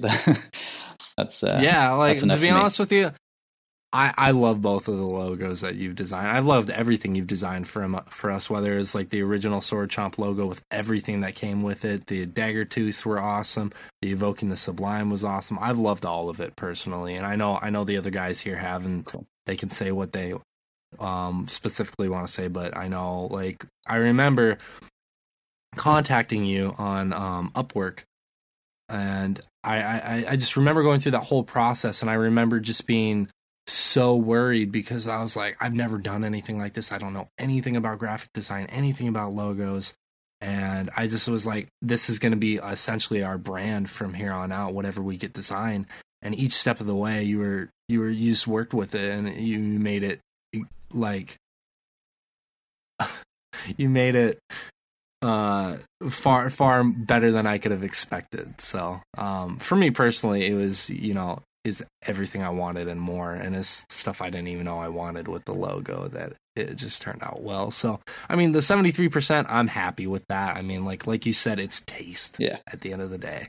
yeah, yeah. It's taste, and you're making me blush now, so you're gonna have to stop shit. Mm, but no, it's uh, yeah. I can't. Um, I'm I'm I'm I'm still really really happy with the, the logo. So yeah, no, it was cool. It Yeah. was cool. yeah. Yeah, it's it's so cool that uh Fish was telling me that he wanted to get a sword chomp dental dam for himself in the bedroom. What's a, what's a dental dam? I, I guess I don't want to uh, I'll tell you when you're older. No, I'll tell you off the, I'll tell you off the podcast for real. I'll tell you off the podcast. That was a really shitty joke, to be honest with you. But um, no, uh, the, the the logo's so cool that we are actually getting I know Morgan's been getting this a ton because he made that shirt with the logo, like the three quarter sleeve shirt, and people have just been asking constantly. They want shirts. And I know that's something that we have been talking about for a little over a year now. And with the Patreon taking off, I think about as well as we expected it to, um, that's something we're going to be looking at hopefully here in the next few months because that logo Yeah, it'd be cool is to get some merch out there. Yeah. Yeah, I I know for a hundred percent, like for a fact, I want a shirt of that logo. So, yeah. Awesome. Yeah, it's cool. I'd Yeah, wear it. I know. I, I know I that's would- a bit weird I saying would I'd wear wear, my own kind of work, but I'd wear it. Fuck that.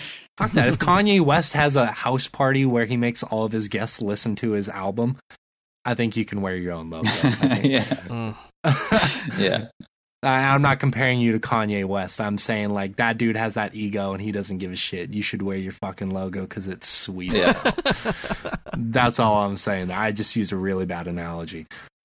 So sorry about that. No, I get it. Um, yeah. F- Fisher Josh, is there anything in particular you want to say about that poll? Like you want to you want to I don't know. I mean, that sounds about right. Like we're saying, I love it, but yeah, you never know what people are gonna like because, yeah, it's Yeah. just It's people. I figure people. people You, you can't. people Ga- gamers in account for general as well. That's that's uh, we're we're a fickle bunch. Mm-hmm. we are we all are we Yeah. all are. Mhm. Tricky to Um, please. and, and I'm sure if Morgan was here, he would insert a weird "that's what she said" because he doesn't know what fickle means. So I'm just gonna say that's what she said in Morgan's spirit, right there. Mm-hmm. No, so that got me right in the fickle. Sure, that's what she said. All right, so we'll move on to the next Yeah. poll. Next poll was Fish and Shay co-op Twitch stream Far Cry 5. That was a whopping 79%. I think that was the highest poll out of all of them, which means that uh you know, Morgan w- tried throwing that in our face earlier this week and Fish and I were just like, "You just want us to play Far Cry 5, fuck off." You know, but honestly, and I, I'm not going to tell Morgan this. I was going to tell him, but now he's gone. I actually uh I got my friend to lend me Far Cry 5 today. So I was actually going to try it out Oh, tomorrow. nice. Yeah, I'm gonna try it out tomorrow. Um, it'll be a little surprise for him for All right. next week. Um, if yeah, if you want to do that sometime this week, Fish, or next weekend, let me know. Um, I'm actually cool to try Far Cry Five co-op online. Awesome. All right. Yeah, I was. Uh, But- I it's Oh, been a while. Uh, I haven't played Far Cry Five, but um, and since it came out, essentially Hmm. like two or three weeks after it came out, I just Yeah, fell off of it. But uh, I haven't beat it, and I would like to, you know, run around that open world with you. I think there's a lot of be fun. fun hijinks that we could get into, and Some have some tomfoolery. great moments. Yes. Yeah, Some No, I- tomfoolery. I actually I am a little bit looking forward to this because I love open world co-op. Um, I remember playing Dead Island for better or worse. That game had interesting Mm. co-op, and I loved playing the open world co-op. It was super fun. I played it with multiple friends. So yeah, I would I would totally be down to stream that game. Um, for sure. yeah. Uh, For sure. um. Uh, Jason, have you played Far Cry Five at all, or is that something you haven't delved no, into yet? s- no, it's not not delved into it. I mean, it it it looks really fun just because of some kind of uh, crazy clips that I've seen of just the most bizarre stuff happening. Um, Yeah, and it just strikes me as one of those games, kind of like um, in some ways like Breath of the Wild, where it's it, the world is built in such a way that these things can just ha- like it, it it it feels like there's systems in place that make it feel like there's there's stuff that happens regardless of whether you're there or not. So um so yeah, some crazy shit can can kind of happen. It's not all down to you, and you can come come across some really unique kind of uh, shit that that goes down. um, yeah, so yeah, I've seen I've seen loads of fun videos. So yeah, it does does look like a lot of fun. Um, it's definitely and, and I like I like those kinds of open world games. You know, kind of like Grand Theft Auto type thing where you can screw doing the missions and stuff and just go around having a blast. Mhm. Um, and yeah, Yeah. some you know co-op doing that kind of stuff. Yeah, and and with the possibility of a bear just rolling in and attacking you, and whilst you're trying to do some other fun stuff with your friends, and yeah, it just it just you know, it it Yeah. it looks fun. I need, yeah, I definitely okay. need well, to get it. I mean, actually. you you you guys have.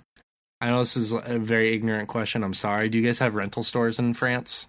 Or Um, I don't think we actually do here. Um, I've, I've not looked into it, but um, they pretty much died out in the UK, and I'm not even sure they have really been a thing here. Yeah. Hmm. Um, yeah, I know they don't have any. in yeah. Jap- When I was growing up in, I haven't found any in Japan, but I think Yeah. same thing. I mean, they They might died they might do somewhere, but I, I could imagine it being more of an independent thing. I don't think there's any big chain Okay. retailer kind of thing that that's doing that kind of stuff. But yeah, Okay, yeah, that's that's that's the only trouble. If there's no demo, you've got to that's buy fair. the thing. That's fair. Well, if you end up get if you end up buying it for some spirited reason, you find it on sale or something, and you want to come play with fish. Can you do more than two people before I start inviting people, or is it only two people? Uh, I think it's only two people, but I'm not hundred percent on it. Well, excuse me, Jason, you Huh. can't play with us apparently. No, but if you end up getting it later on, I'd totally be cool. Oh, the last it with guy you. Chosen for the team? Team's full. it's it's the Pizza Bros all over again, just with Jason this time. yeah. Yeah, nah, yeah. But if you end up picking it up and I still have it, yeah, I'd totally be cool with. Oh yeah, yeah, yeah. It definitely seems like co-op. one of those games where, y- yeah, if you just fancy like a half an hour of just messing around, having fun, looks Yeah, like that just type of game. up. I definitely enjoy it. Yeah, yeah, Cool. Mhm. Well, fair enough. So yeah, I guess um, for the the listeners, then uh, Fish and I will coordinate a time and uh, we will stream it. And I'm actually pretty excited. I haven't even played the game. I'll play it for the first time tomorrow, and uh, Yeah.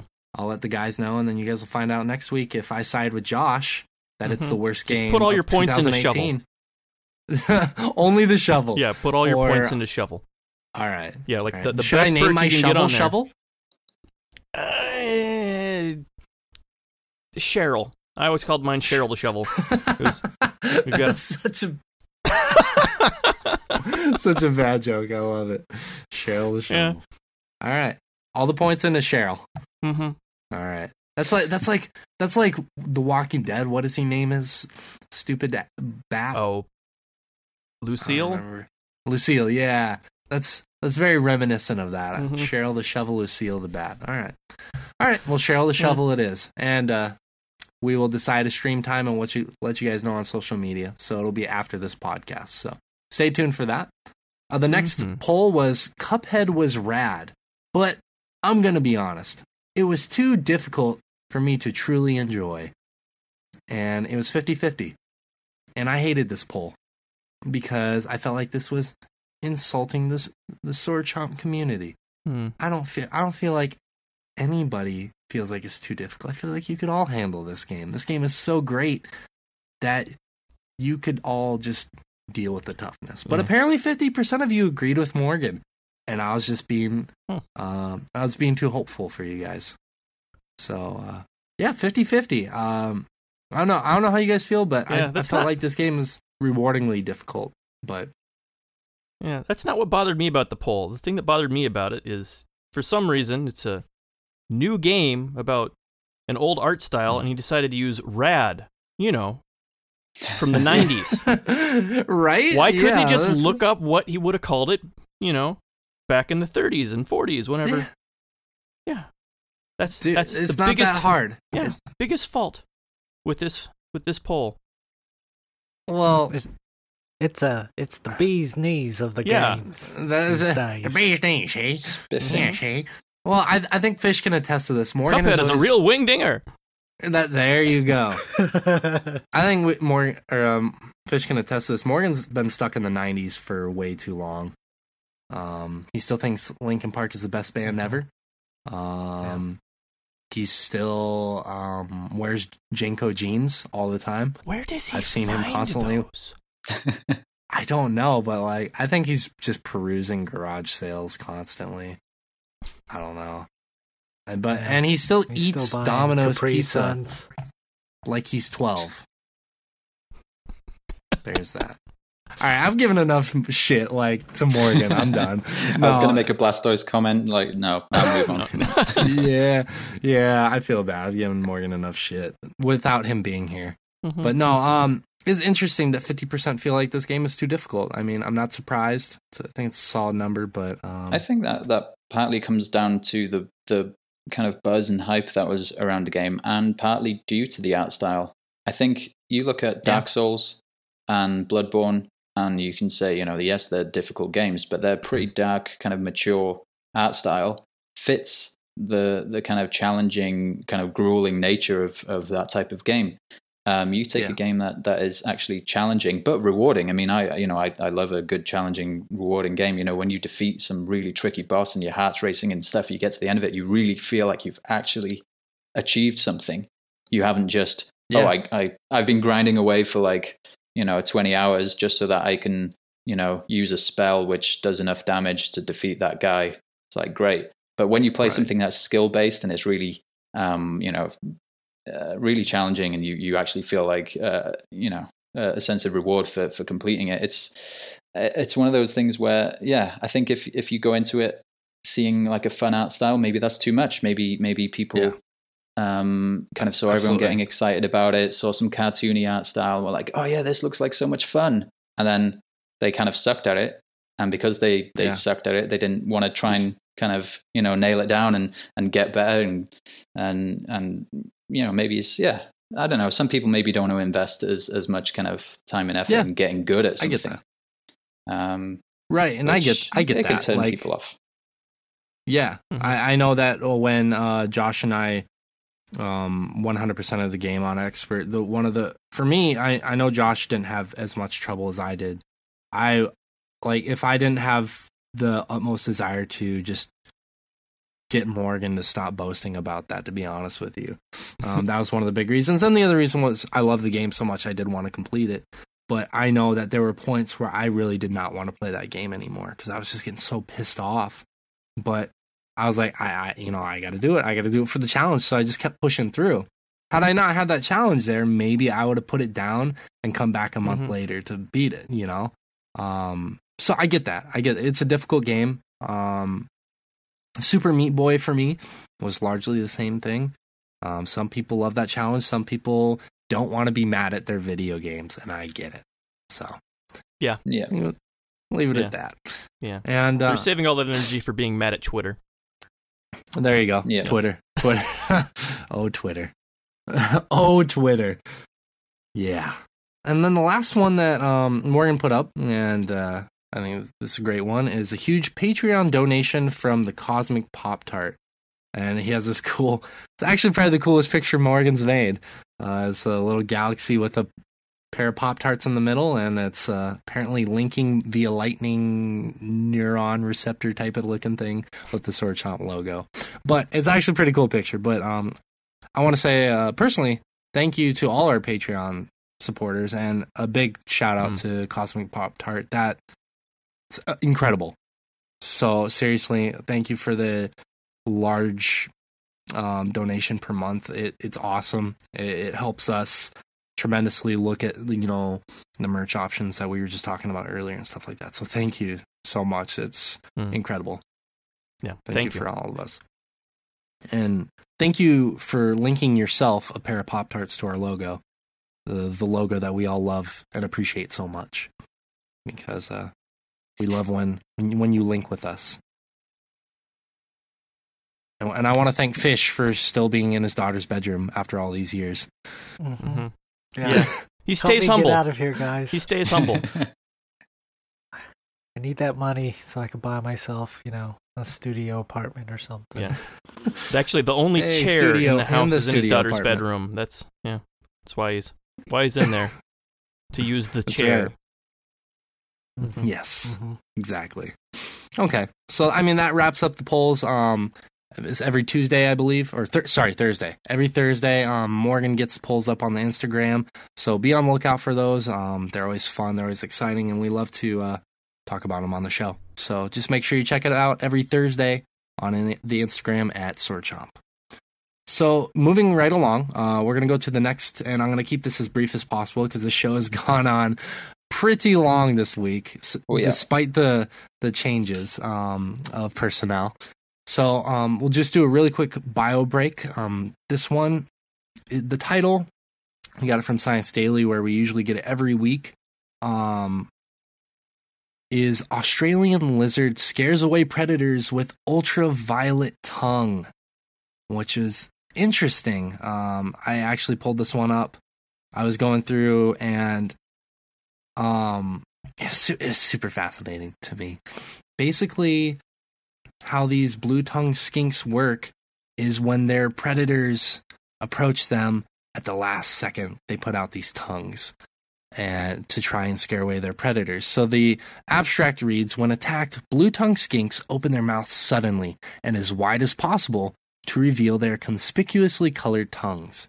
This surprise action serves as their last line of defense to save themselves from becoming prey, says Martin Martin Whiting of I'm going to try and pronounce this and butcher it. Macquarie University in Australia, who conceived the study just published in Springer's Journal of Behavioral Ecology and Socio- Sociobiology. The research revealed that the back of the northern blue tongue skink's tongue is much more UV intense and luminous than the front, and that this section is only revealed in the final stages of an imminent attack.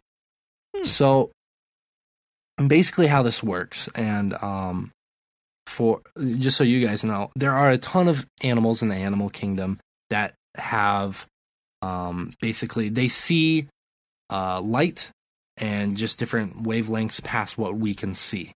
And a lot of animals can see UV vision, or they have UV vision. They can see UV light, such as birds. Birds are notorious for this. People can Uh, actually, really? but it's it's filtered through our the front of their through the cornea. Hmm. Yeah, it's that makes uh, sense. Uh, it, actually, it's one of the reasons that Van Gogh had such strange color palettes. He had actually had cataracts. I believe it was cataracts removed. They just, they just in order for him to see, they removed Mm. one of his corneas, and he, you could just see all those blues and purples And That's his cool. work that I changed didn't know that. once once once he had that operation. It's because he was perceiving Wow. drastically different colors. Yeah, that's crazy. I didn't know that at all. I have to. Look, I'm gonna look more into that. That's really cool. Interesting. Okay, well, apparently some humans can too, and I didn't know that. Yeah. The biologist learned Well, I mean, something today. Yeah. Interesting.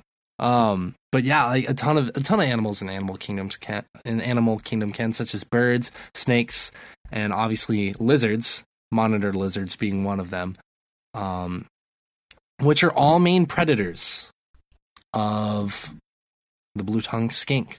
So, um, the researchers basically gathered this information using this really fancy instrument called a portable spectrophotometer to measure the tongue of multiple skinks. And they found out that these skinks have a UV blue tongue. And that makes sense with all the uh, photoreceptors of these animals being UV um, susceptible, essentially. So they also found out that the rear of the tongue was twice as bright. Hmm. So that, that literally is their last line of defense. So the next part of the study, they simulated attacks on these lizards using fake predators, which sounds so terrible, like psychologically jarring. Ha! Ha! Yeah, Just keep jumping at these lizards. right. Yeah. They so the the team used a snake, a bird, a goanna, which is a monitor lizard, a fox, and a piece of wood um, as as a control. Okay. That was the As the control, just like a control two wood. by four. This is Yeah. Australia we're What? talking about, so you know, Mhm. shit, shit's crazy over there. Yeah, So you apparently. know. I, I don't know why they used a fox. I, I I don't think they have foxes over in Australia, if I remember correctly. It's pretty much all marsupials, but maybe that was Hmm. just like a like a like a an outlier type of thing. But They couldn't, they couldn't get a kangaroo outfit for the day, so Kangaroo Kangaroo Jack was booked for the sequel that's never going to come out. That was a really bad Mm. joke. Anyways, moving Oh. on. Uh, that was a really fucking bad joke. Um, basically, that they surmise that this type of display might be particularly effective against aerial predators. So, um, they what else did they find out here that basically these displays were most triggered by birds and foxes rather than snakes and monitor lizards. And uh, they mention nothing of the 2x4, which is, I think, the most interesting part of the study. They use the piece of wood as control, and you don't learn anything about it. No, but they, the timing is really crucial as well. They said if the, the lizard performs too early, may break the lizard's camo- camouflage and then attracts the predator. So instead of working to, you know, like defend themselves, it actually attracts the predator over. And it, it obviously, if it's performed too late, it doesn't matter. They get eaten anyways. So, um, yeah, it, it, kind kind of fascinating. Um, that ba- like this kind of coincides because I was, and this is something I want to talk with you guys about, but I didn't really find a science article fitting enough for it. Is um, I was listening to Radio Lab, which is a really popular podcast that talks about anything science related, and they revisited um something that they did years ago. They basically said um the peacock mantis shrimp has the widest variety of colors that they see. Because basically, we have like four sets of rods and cones in our eyes. The man, the peacock mantis shrimp has over ten, and uh, they're just talking about vision. And this, um, this article that I found happened to kind of coincide with when I listened to that. So it's really interesting to see like how we how little of the spectrum we actually truly see versus a lot of other animals in the animal kingdom. So, um, what do you like? What what do you guys think? Is this like is this fascinating to you? Like how limited our vision I've, is uh, in accordance with other animals? yeah, or I've I've always been um, fascinated by perception of of color and light and stuff. I mean, obviously, I've been um, studying um, art and graphic design and stuff. That's that's been my thing for most of my life now. Yeah. But um, I've I've always kind of had this like weird um, thing of, do I know that the person next to me sees um, kind of interprets color and, and light and everything else the same as I do? And I've always found that like Mhm. a, a really kind of strange concept. And then to take that even further, that animals can see um, like wavelengths of, of, of light that are completely you know imperceptible to us, and and it's it's just crazy to try and imagine how you know we we don't have the capability to imagine how that would even look because we don't you know our minds don't work that way. We don't see things that way. Um, so Yeah. yeah, just I, I've I've always found it really fascinating. Just when they say, "Oh yeah, this this animal can see um, you know UV uh, light that is you know imperceptible to us, or or this animal can see a kind of a, a spectrum of color that we can't see," and it's like how how the hell would you even start to imagine how yeah you know how the world appears to this animal and and even Yeah. there's there's like um lizards or snakes i think um and it's almost that they have a third eye on the top of their head and it's essentially a scale Mm. um one large scale Right. that that um only perceives um just light levels it doesn't see kind of shape or color or anything. But they were saying it's essentially a third eye because it it does take in light and and it kind of you know it can perceive the light that that is is coming in through this kind of sensor in a way on the top of its head. And right, and it's just those kinds of things. And yeah, yeah that you, you couldn't get you, you Yeah, know so- how, how the hell do you bend your brain around around that kind of thing imagining what what that, Right. that appears like right. And then and sna- snakes also have those little pits. Like some of them do, not all of them. Um, have those little pits that sense heat as well, which is Hmm. you know like that's a whole concept differently uh, Mhm. uh, different to this. But yeah, snakes are crazy. But yeah, it's one one thing you know that really got me thinking about this is that as well, kind of inspired by this article, some other articles I read in conjunction with this, and the podcast I listened to is, you know, the four of us could see, I don't know, uh, some vibrant color, and we each would say like, oh, maybe this has more red in it. I would say maybe this has more red in it, and Fish would say, oh, it has a little bit more orange in it, and then Jason maybe say it has a little bit more yellow, and then Josh agrees with one of the three of us or something, or he says, oh, I think there's a little bit of blue in there, and we're like, what the fuck, blue? But like we can all perceive a color just vastly different, just based off of like how a how well our rods and cones work, but b how th- that information is transferred to our brain. But not only that, but just like why why do we see these colors? Um, you know, like from an evolutionary standpoint, why are we seeing these colors? Because color is such a big thing in the animal kingdom, um, which can indicate you know food sources and danger sources. So like why why do we see this spectrum? Like what led us in in our past to see this spectrum? And also on top of that, kind of like how does it affect our mood? Like that's obviously such a huge thing in advertising is colors affect our moods. And I think that would be kind of cool to see, you know, them take a step further in the animal kingdom is like I know a lot of people don't believe that animals have basic moods and that's that's still up for debate in some circles. I mean, like they've shown that dogs have very basic moods.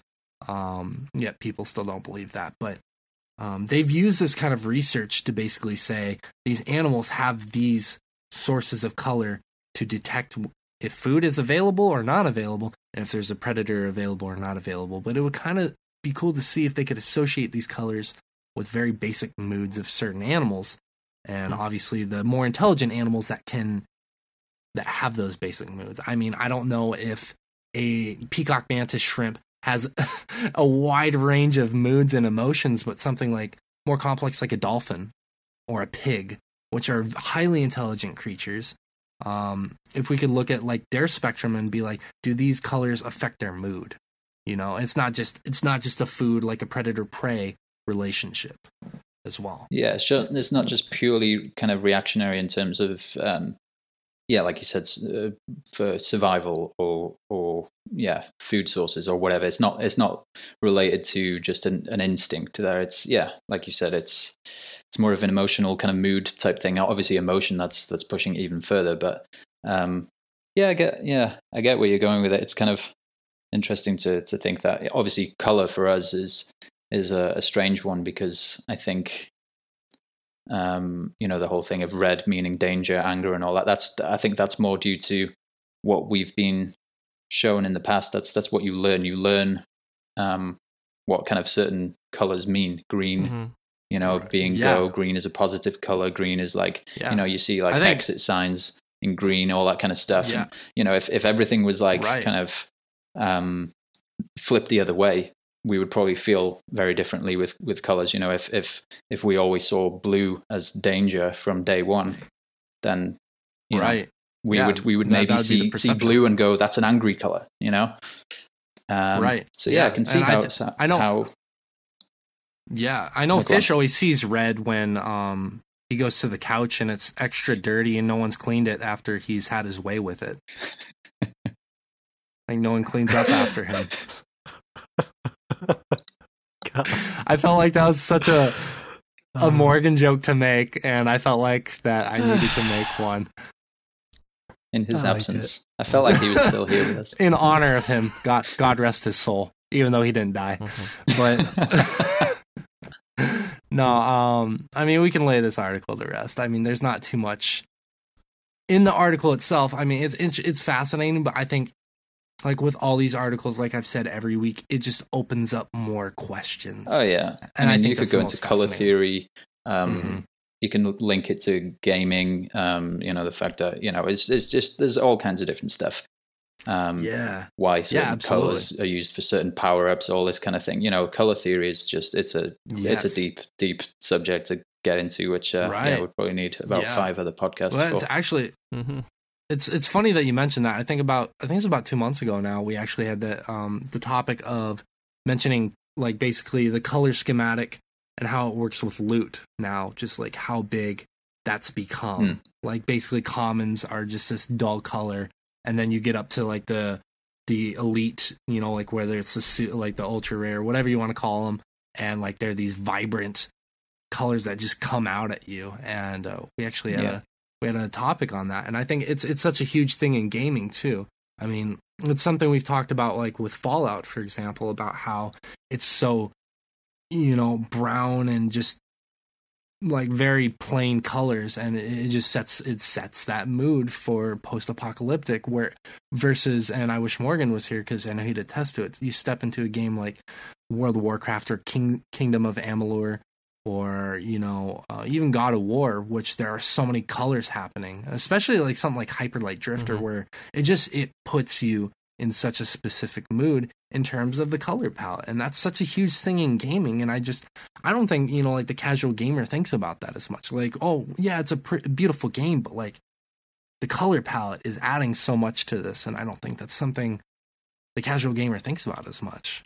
It's it's interesting i think there's there's so No, much they'll- yeah, they'll they'll just accept their. You know, a lot of people will just accept that's the feel the game has. You know, they they may not kind of, yeah.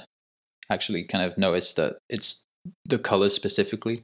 They'll just take it. You know, it's the tone, the, the overall tone, whether it's setting, um, Mhm. sound wise, all that kind of stuff. I think you know. Yeah. But yeah, color. Color. I think obviously, yeah, games that we play, the the main thing I think is is visuals. So I think it plays such a huge Yeah, huge role.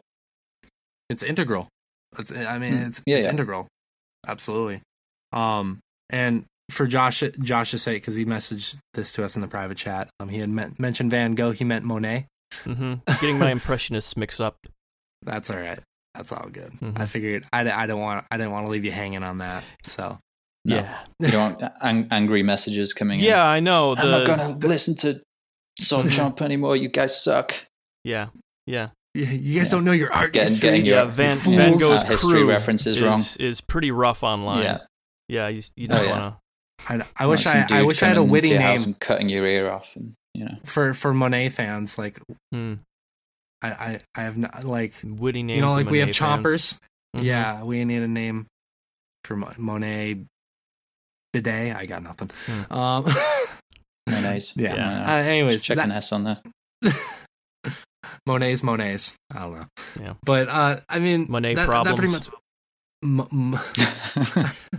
mo, mo, mo money. Nah, I got nothing. Yeah. Monet, that- more problems. it's so bad and I love it. Um, but yeah, that pretty much wraps up the BioBreak article. Um, just fascinating, interesting stuff. Um, and that pretty pretty much wraps up the show. I mean, I just wanted, I was gonna ask Morgan, but since I'm hosting, I'm I'm just gonna do it. I just wanted a brief minute to mention a game. Hey, brief minute to mention the game Minit, which is a game I actually played uh, this week. Uh, Josh had mentioned it um, last week to us. Mhm. this is uh this game. I'm gonna let Josh take over and kind of describe it, but it was it was a really fun game. Yeah, so why don't you tell us about it, Josh? Give me 10 seconds to Google this because Okay. I didn't know you were Okay. doing this. I want to Yeah, get the can- right developer on here because I'm I'm sure, but I'm not sure enough to say it again Yeah, after nah, the whole I'll- Monet thing. So- I'll, I'll I'll just give a really quick background about it. Like basically, it's this it's this very basic looking game. It's a black and white game. Um, the the sound is very minimal. It's it's a Zelda like game. It's like the think the Mhm. original Zelda. But the catch of this game is that basically you have a minute to live and do all this stuff. So you have a Yeah. minute, you go do this stuff, Okay. and then you die. And then not everything resets. So you do stuff, then you die, and then you come back, and then the stuff you've done is kind of like it sans killing enemies. Everything is you've done is still done essentially. Yeah. and you don't just spawn anywhere. say you've you un- spawn in unlocked these a, safe a houses. door or something. Yeah, Right. oh, it's it's essentially the same progression system as something like Dark Souls, but it's not. Your death is enforced. It's not like something you can get better at and oh, just keep going through there.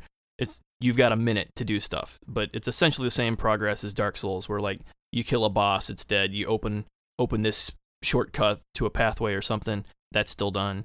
Um, but but all the enemies come back. So similar sort of a thing. Yeah, yeah, and it was Yeah, Is it's, it- it's pretty interesting. it was a concept that you know I was like, oh, this is gonna be super gimmicky and just like lame. Like I'm gonna be honest, I was not excited to play this game. Uh, I was like, you know what? Josh said it's short. Josh has been asking me to play all these games all the time, and I always just I'm like, yeah, I'll do it, and then I never do it. So I was like, you know what? I'll just play this one, and I loved it. It was super fun. It was like, I I am to me it was like playing like a, like if they took a concept of braid and then they mashed it with Legend of Zelda. Essentially, I don't know why I thought braid. Maybe it's just like the kind of time manipulation puzzly thingy, but it it was not gimmicky at all. It was super fun. Um, it was just the right amount of challenging for how short of a game it is, Mhm. and uh, it was it was quirky and super fun. Yeah, it's it's really charming. Like they do a few things to kind of play into the gimmick, but it's done so well that it's it's really great. Like um for example, everything's kind of on a schedule. Like each day, like stuff will happen in order the same way. Um and fairly early on in the game, you're trying to figure out how to get somewhere, and uh, there's a turtle sitting over there looking out at the sea, and you need to talk to him Mhm. and find out information about where you're going to do all this stuff. But he's a turtle, and so he talks so slowly that Yeah. you just you have to sit there. It's your entire life this time just to listen to what the turtle has to say, and then you just drop dead after he finally gives you the information you need. Yeah, Which yeah. It's just, is it's is just so like fun. crazy things like that. Yeah, Mm-hmm. yeah. It's I can it's imagine. super Yeah. fun. Does it does it get quite like kind of more intense as you get kind of further on in the game, where every second kind of counts because you're getting like distance wise, you're covering more ground. Yes. Yeah, yeah, um, as especially you get the further it- and further. So it's less exploration as you get further on because you Yeah, start you- obviously yeah, memorizing especially- routes and where you're going. And yeah the last little bit there. You basically know where you're going, but you have to figure out how to possibly get there because you, you start getting to places where it's just such a long distance that you have to just plan Yeah. out your route perfectly in order Yes. to actually have time to complete some of the stuff. Which, yeah, it, it, it feels really good. Like it's it's not that way for big portions of the game. You're just you're exploring, you're having fun. Um, but then they'll they'll give you these challenges where that that time limit is really a restriction. Right. Exactly. Yeah.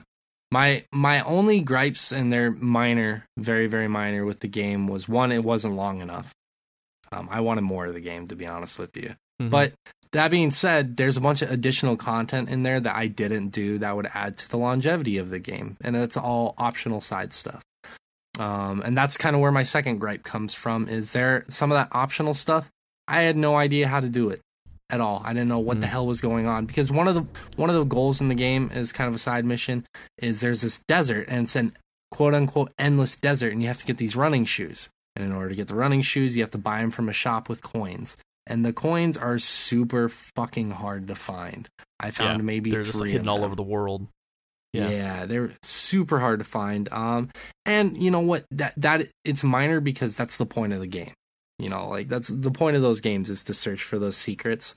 Um, it just felt to me like there's all this this content, and to find those coins to do these like the extra, extra optional stuff that I wanted to do is such like a like it's such a barring gate. It's so Mm. difficult to get past that. I suppose, point. yeah, when in order to- when there's a grind to yeah, there's a grind to do in, in a lot of kind of RPGs where you you know, like you said, I suppose you're collecting coins and stuff. But when you've got a time limit, yeah, it, yeah, I guess it, the pressure is kind of twofold there. Where yeah, I, I could see why it right turn- it just felt it felt off. very gated it just felt very gated i Mhm. guess is the best way i can word that which again it's minor um is i still had a ton of fun of the game with the game. I think it's maybe at most a two or three hour game if you just sit down with it. Um it's it's super fun game super charming. Um yeah i'm glad i'm glad you suggested it josh. Uh, actually fish i think it'd be because i know I don't know if I don't know how much did you play much of the original Zelda or is it more the newer ones? Um, you're talking like Super NES. Yeah, Well, like yeah, no I've played the original Super NES. NES. Yeah, like one. NES, the original NES. NES. Oh, If- I've actually never played the original original Really? NES one. No. Yeah. So it'd be interesting. It'd be interesting to like because it's so Zelda esque. I'd be interested to get Mhm. your It's- it's opinion. got I mean, a- like since It's got a Link's Awakening sort of vibe to it as well, with the whole it does, it does. yeah, just being Hmm. set on a little island. I mean, it's yeah, it's it's cool. Right. That sounds cool.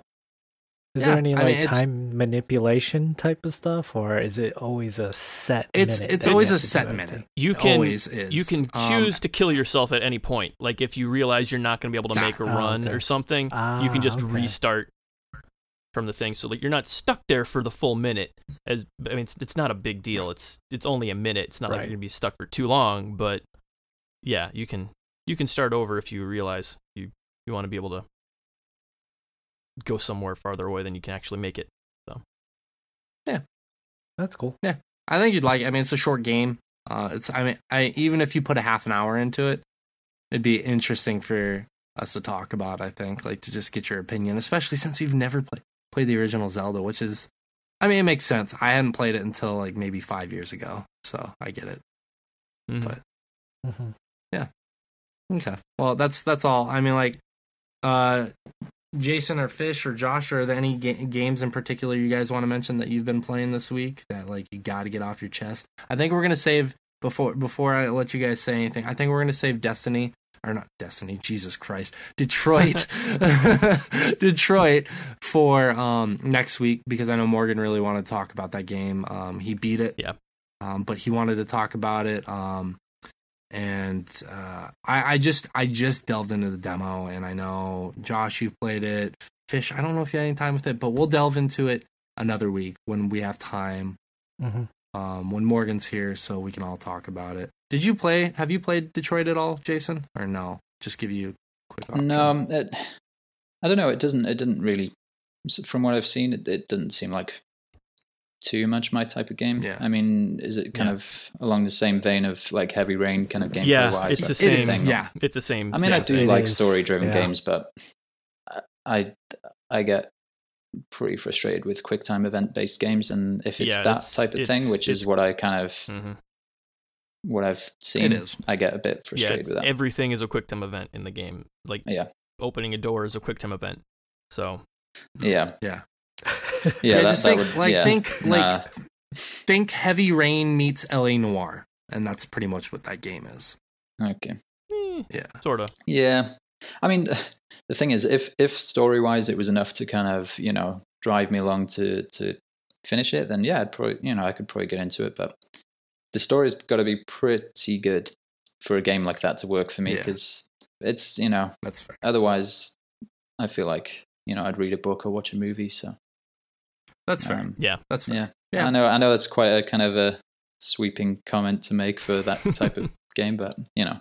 I know. No, I, I, mean, I get for, it. for some people, yeah, that you know, um, kind of the whole decision-based game, you know, where it's it's all about you know the the kind of um, pushing the story along because of your decisions and what what you choose to say and do. You know, I I think that's great, but I prefer that kind of tied into kind of uh, you know. More, Something like The I'm not saying action-based, but something, yeah, Yeah. like Witcher, Mass Effect. You know, I know Mass Effect kind of played around with that idea and didn't really deliver what we were all Yeah. expecting, but that's another thing entirely. Um, but yeah. so yeah, to me, it's it's not really my my to be very British, not my cup of tea. Mhm. Yeah, now I want some tea. But no, yeah, you're. I, I get it. I get it. Like uh, the the Telltale games fall along that same thing, and a lot of people don't like the Telltale games because they're like, Yeah. if. I wanted to watch a movie, I'd watch a movie. I get it. There's nothing wrong with that. So you play. Some people are like, if I sit down and play a game, I want to play a game.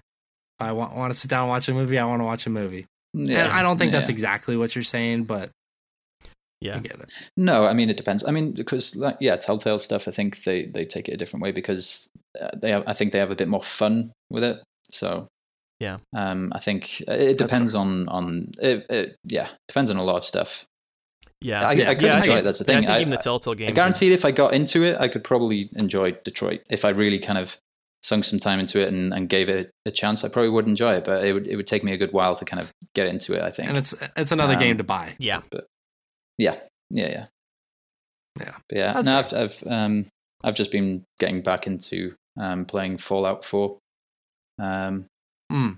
recently, just starting from from scratch on that. I think it was yeah, just um yeah, my brother had bought me a copy of it, um, That's cool. and yeah, so and with the whole kind of Fallout stuff you know, coming up with E3 and all that kind of thing, I thought yeah, I really wanted to get get into playing that. Aside Get from that, yourself I'm- extra hyped for E E3.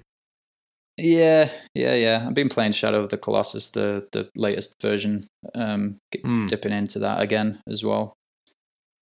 Kind of taking my time with it Great this time. game, obviously.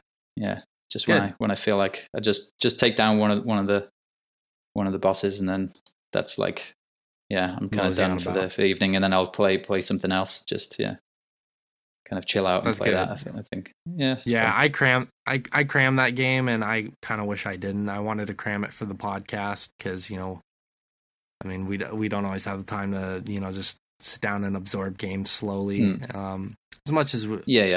sometimes You got to to. really get into it that so that, that you was actually one, talk about it. Yeah, that was right, and that was one of those games I wish I would have sat down with a little bit more. And I also wish I would have had the English version instead of the Japanese version. But um, Mm. yeah, it's it's a great game, eh, regardless of how little t- how Hmm. much I crammed it. It's a great game, and I think you're doing it absolutely right. Just kind of sitting down and just making Yeah, because I played the original. I didn't play the previous remake or Mm. whatever Yeah, they called it. Um, PS3 one. Yeah. remaster, Yeah. um, HD, whatever thing that they did. Yeah. Um, yeah. So yeah, I loved the original, but I plowed through that thing. I, you know, within like two days, I was done with it. And but I loved Yeah. like every single second of that. Um, but yeah, this time. I kind of, um, yeah, I just wanted to, you know, if I feel like just not even taking on any of the the colossi, I just go for a run around on on the horse, try and see if I can find any cool little areas that I haven't discovered before Mhm. even if there's literally nothing Cool. there there's no gameplay value to to doing it it's i, I just uh, yeah, yeah. it's Yeah. one of those games it's just visually it's stunning so so yeah, Yeah, just dip into that from time to time in between game. playing like destiny and um yeah destiny 2 Cool. fallout and that's on rotation at Yeah. the moment That's fair. Well, that that new Destiny expansion is coming out soon, and Fish may be sucked back in. And if he is, You know who to call. Maybe maybe. yeah i Ghostbusters. yeah I'm, I'm I'm I'm getting a bit of Destiny fatigue, to be honest, and Hmm. I I don't know. I mean, I'll I'll see. I'll see how the, the, the Yeah. expansion goes, but I've been almost ready to drop it completely, and I wounn't be surprised. I if, uh, think I think that's a few months too late, but you know what? It's better late than never. yeah. not talking What's shit on Destiny. saying? I'm not talking shit on the Destiny Forsaken? franchise. I'm talking shit on Destiny 2. Okay. Yeah,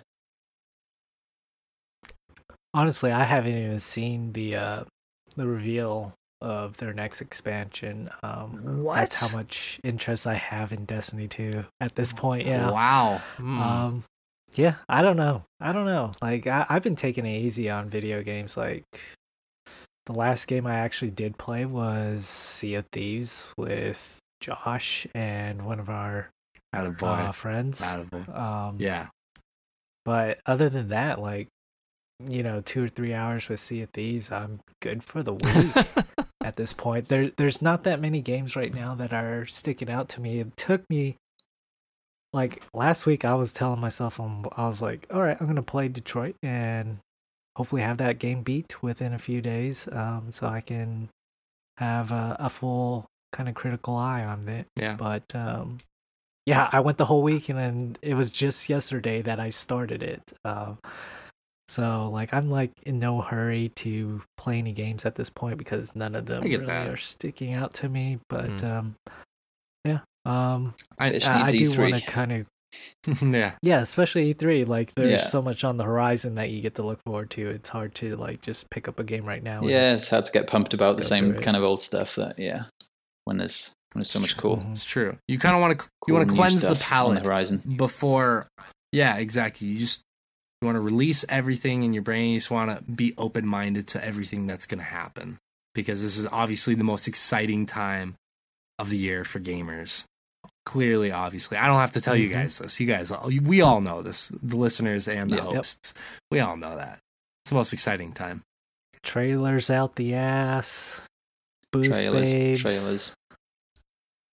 uh, you know what that would be Oh. that'd be a very very weird pornography film if Hmm. uh basically i- instead of the money shot Yes. just someone's about to finish and then trailer for whatever movie or video game and that's that's that's the end here comes the money That's shot they Trailer have splash. Yeah. Destiny. Uh, yeah In a world. See, That would that's be how the. Metroid Prime 4 logo should have been shown. It's like they just get to they get to it, they get to it, boom, logo. that would be brilliant uh, i think that would be I got your pizza here, man. I, I okay, in the, in this in this case I do not want to see the Doom 2 version because that shit's gonna go like far too extreme. Yeah, yeah, yeah, yeah, yeah. Just like, oh, I'm about to come, and then you hear the the nine string guitar go. The trailer just starts. and That's Doom guy gonna be a comes in, weird, weird tears some dude's asshole in half. yeah, yeah, yeah. yeah. oh god. Look what you've done, fish. Trailer's out the ass. Hmm. No, you're good. Please continue. No, Morgan would love this. I know he would. Yeah. Mhm. He'd have a fucking field day, so I got to make sure it's a field day. Okay, well, fair. You're taking a break, and I get that. I mean, we all, we we play a lot of games here, especially during Christmas time. And there's not a lot out, so you're taking time to decompress before E3. So nothing wrong with that. Um, Right, right. Yeah. What about you, Josh? Anything in particular besides Minit? Uh, still working my way through Detroit. Want to finish that. Um, Not sold on it yet. I've been more impressed than I expected to be going into it. Like, Hmm. I was Yeah. expecting quite a train wreck. And, um, yeah, I mean, it hasn't been that, but it's it's been train wreck adjacent so far. So, What's the adjacent of a train wreck? Hmm. a telephone pole falling on the uh, tracks, and someone's trying to Or is it like the car driving alongside the train wreck, and any Mhm. second it might just like veer off and just join yes, the at, train? at, and- at any moment, at any There you go. moment, the driver of that car could decide that that train is his way out. And, uh, yeah. okay. just join. Just Train- yeah, train- right into it. hmm okay. Train wreck adjacent. There we Mm-hmm. go. That's your description. You heard it here first. That's a Chompcast. so not so- not entirely sold on Detroit yet. Okay, fair No. enough. We'll- Is there we'll anything else goes, in but yeah, particular? um, I mean, a few small things we mentioned a minute before. Um, Mm. I haven't had a chance to start it yet, but Overload just came out, which is by the guys who Mm. made the Descent games way Yes. way back, old old PC 3D shooters. Like they were Mm. actually 3D, 3D because you were playing as like a you, you were in like mines, like asteroid mines. Um, Mm. yeah. So they Ah, had yeah, yeah. I think I know. Yeah, yeah, they were I think I know what the game you're talking about. yeah, a very very unique series that just just died off because they were way too hard to process what was actually going on because you were y- you know in completely 3D space and so they never really caught on but I always enjoyed them so the the new one of those just came out and uh Cool. looking forward to getting into that Yeah. Hmm. Interesting. That that sounds cool. Yeah. Yeah, Um, when does it come out? oh it came out last Tuesday I'm not, Oh, I'm not okay, sure the it's exact date but it's, oh, it's Oh, so already it's out. out. I just haven't had a chance to play it because I've been trying to finish up Detroit before That's I right. get into That's anything right. else You said that. That's right. You said that. I don't know. why I already forgot that. it's, it's it's late. Oh, it's it's twelve thirty in yeah, the It's been going on too long. no, I- now I know how you guys feel because like I'm always like spry and ready to go because it's morning here and it's really late for you guys, and now it's the inverse. It's late as shit here. Now I understand what you guys go through every week. Yeah, but that's cool. You're you're gonna have to update us when whenever you get to it in the next week or two. I imagine you'll probably get to it here in probably about two weeks. But sounds interesting to say the least. Yeah. Fair enough. Well, I think that's actually gonna about do it. I, I mean, we um we hit the topic of the show. We hit um our E3 predictions. We hit the polls. We hit the BioBreak article, and then we talked about Fish's couch again somehow, and we managed to um we managed to fit in a few last minute talk of the random games we've been playing. So um, personally, I want to thank Jason for joining us. Uh, thank you again, Jason. Um, it's always No a problem. pleasure to have you on Yeah, the show. It's been fun. nice You're to Sorry if. I've dragged anything out. Yeah, no, no, you didn't drag anything out, man. It's awesome. You definitely added to the conversation, and uh, we Cool. always love having you on the show. Um, and before I forget, if you guys want any work done by Jason, Jason, where can they find you? Um, victoryoverall.co.uk. Um, so yeah, or just search victory overall. You'll either get some weird Bible passages or you'll find my website. um, Either way, you can't go wrong. yeah, yeah. It's a good Uh, weekend. basically, if you haven't found graphic designer, then that's not me. Um, There you yeah, go. so victoryoverall.co.uk, um, or just search victory overall on social media places. You'll probably find me. Yeah. Yeah. Yeah. And his his website, I'm gonna tell you guys right now. Um, I remember, like I said, when I discovered him first on Upwork, Upwork, Josh. Um, that So it's not up uh, dog? when I saw, Not up dog. Not up dog. Okay. What's up?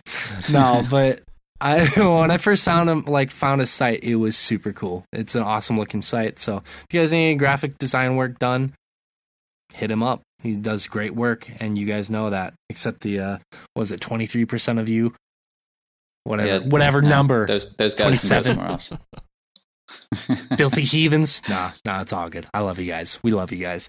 Um, but also just quick, quick reminder: you can find us on any of the social media sites. We have the Instagram run by Morgan. We have the Twitter, which is haphazardly run by me because I can't stand Twitter, but I just do it anyways.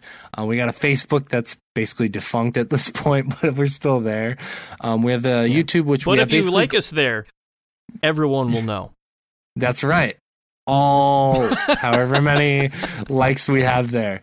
Um, we have the YouTube, which basically has 15 minute clips of our shows, our episodes, if you ever want to share it with somebody to try and get them into the Sword Chomp brand. Um, we have both the podcasts, obviously. We have the Chompcast and we have the new Evoking the Sublime, which hopefully I'm working on getting the second interview arranged. So hopefully that's going to be happening in the next week or two. Um, so I'm working on that. Exciting stuff. You can find those both at the website, Mhm. www.swordchomp.com. If you want to email us, we love to read emails on the podcast, uh, swordchomp at gmail.com. And last, the last thing is if you feel like supporting us, if you want us to get uh out some t shirts, some uh, personalized hats, or a nice Yeah. couch cushion cover. Um, Yeah, so, Or if you'd like Fish to have his own chair. That's right. Yeah. Look us up, um, Sword Chomp at Patreon, and uh, there are we have four different tiers there. Um, whatever you guys want to do there. So again, we want to thank you guys for uh, tuning in to listen to us. Uh, it was a really great show this week. Um, I know it was a little jarring because I was uh, basically the host of the last third of it after coming in late due to time zone confusion. But uh, thank you guys for tuning in. All the less. Um, we love you guys. And as always, uh, have a good week of gaming. Take care, guys.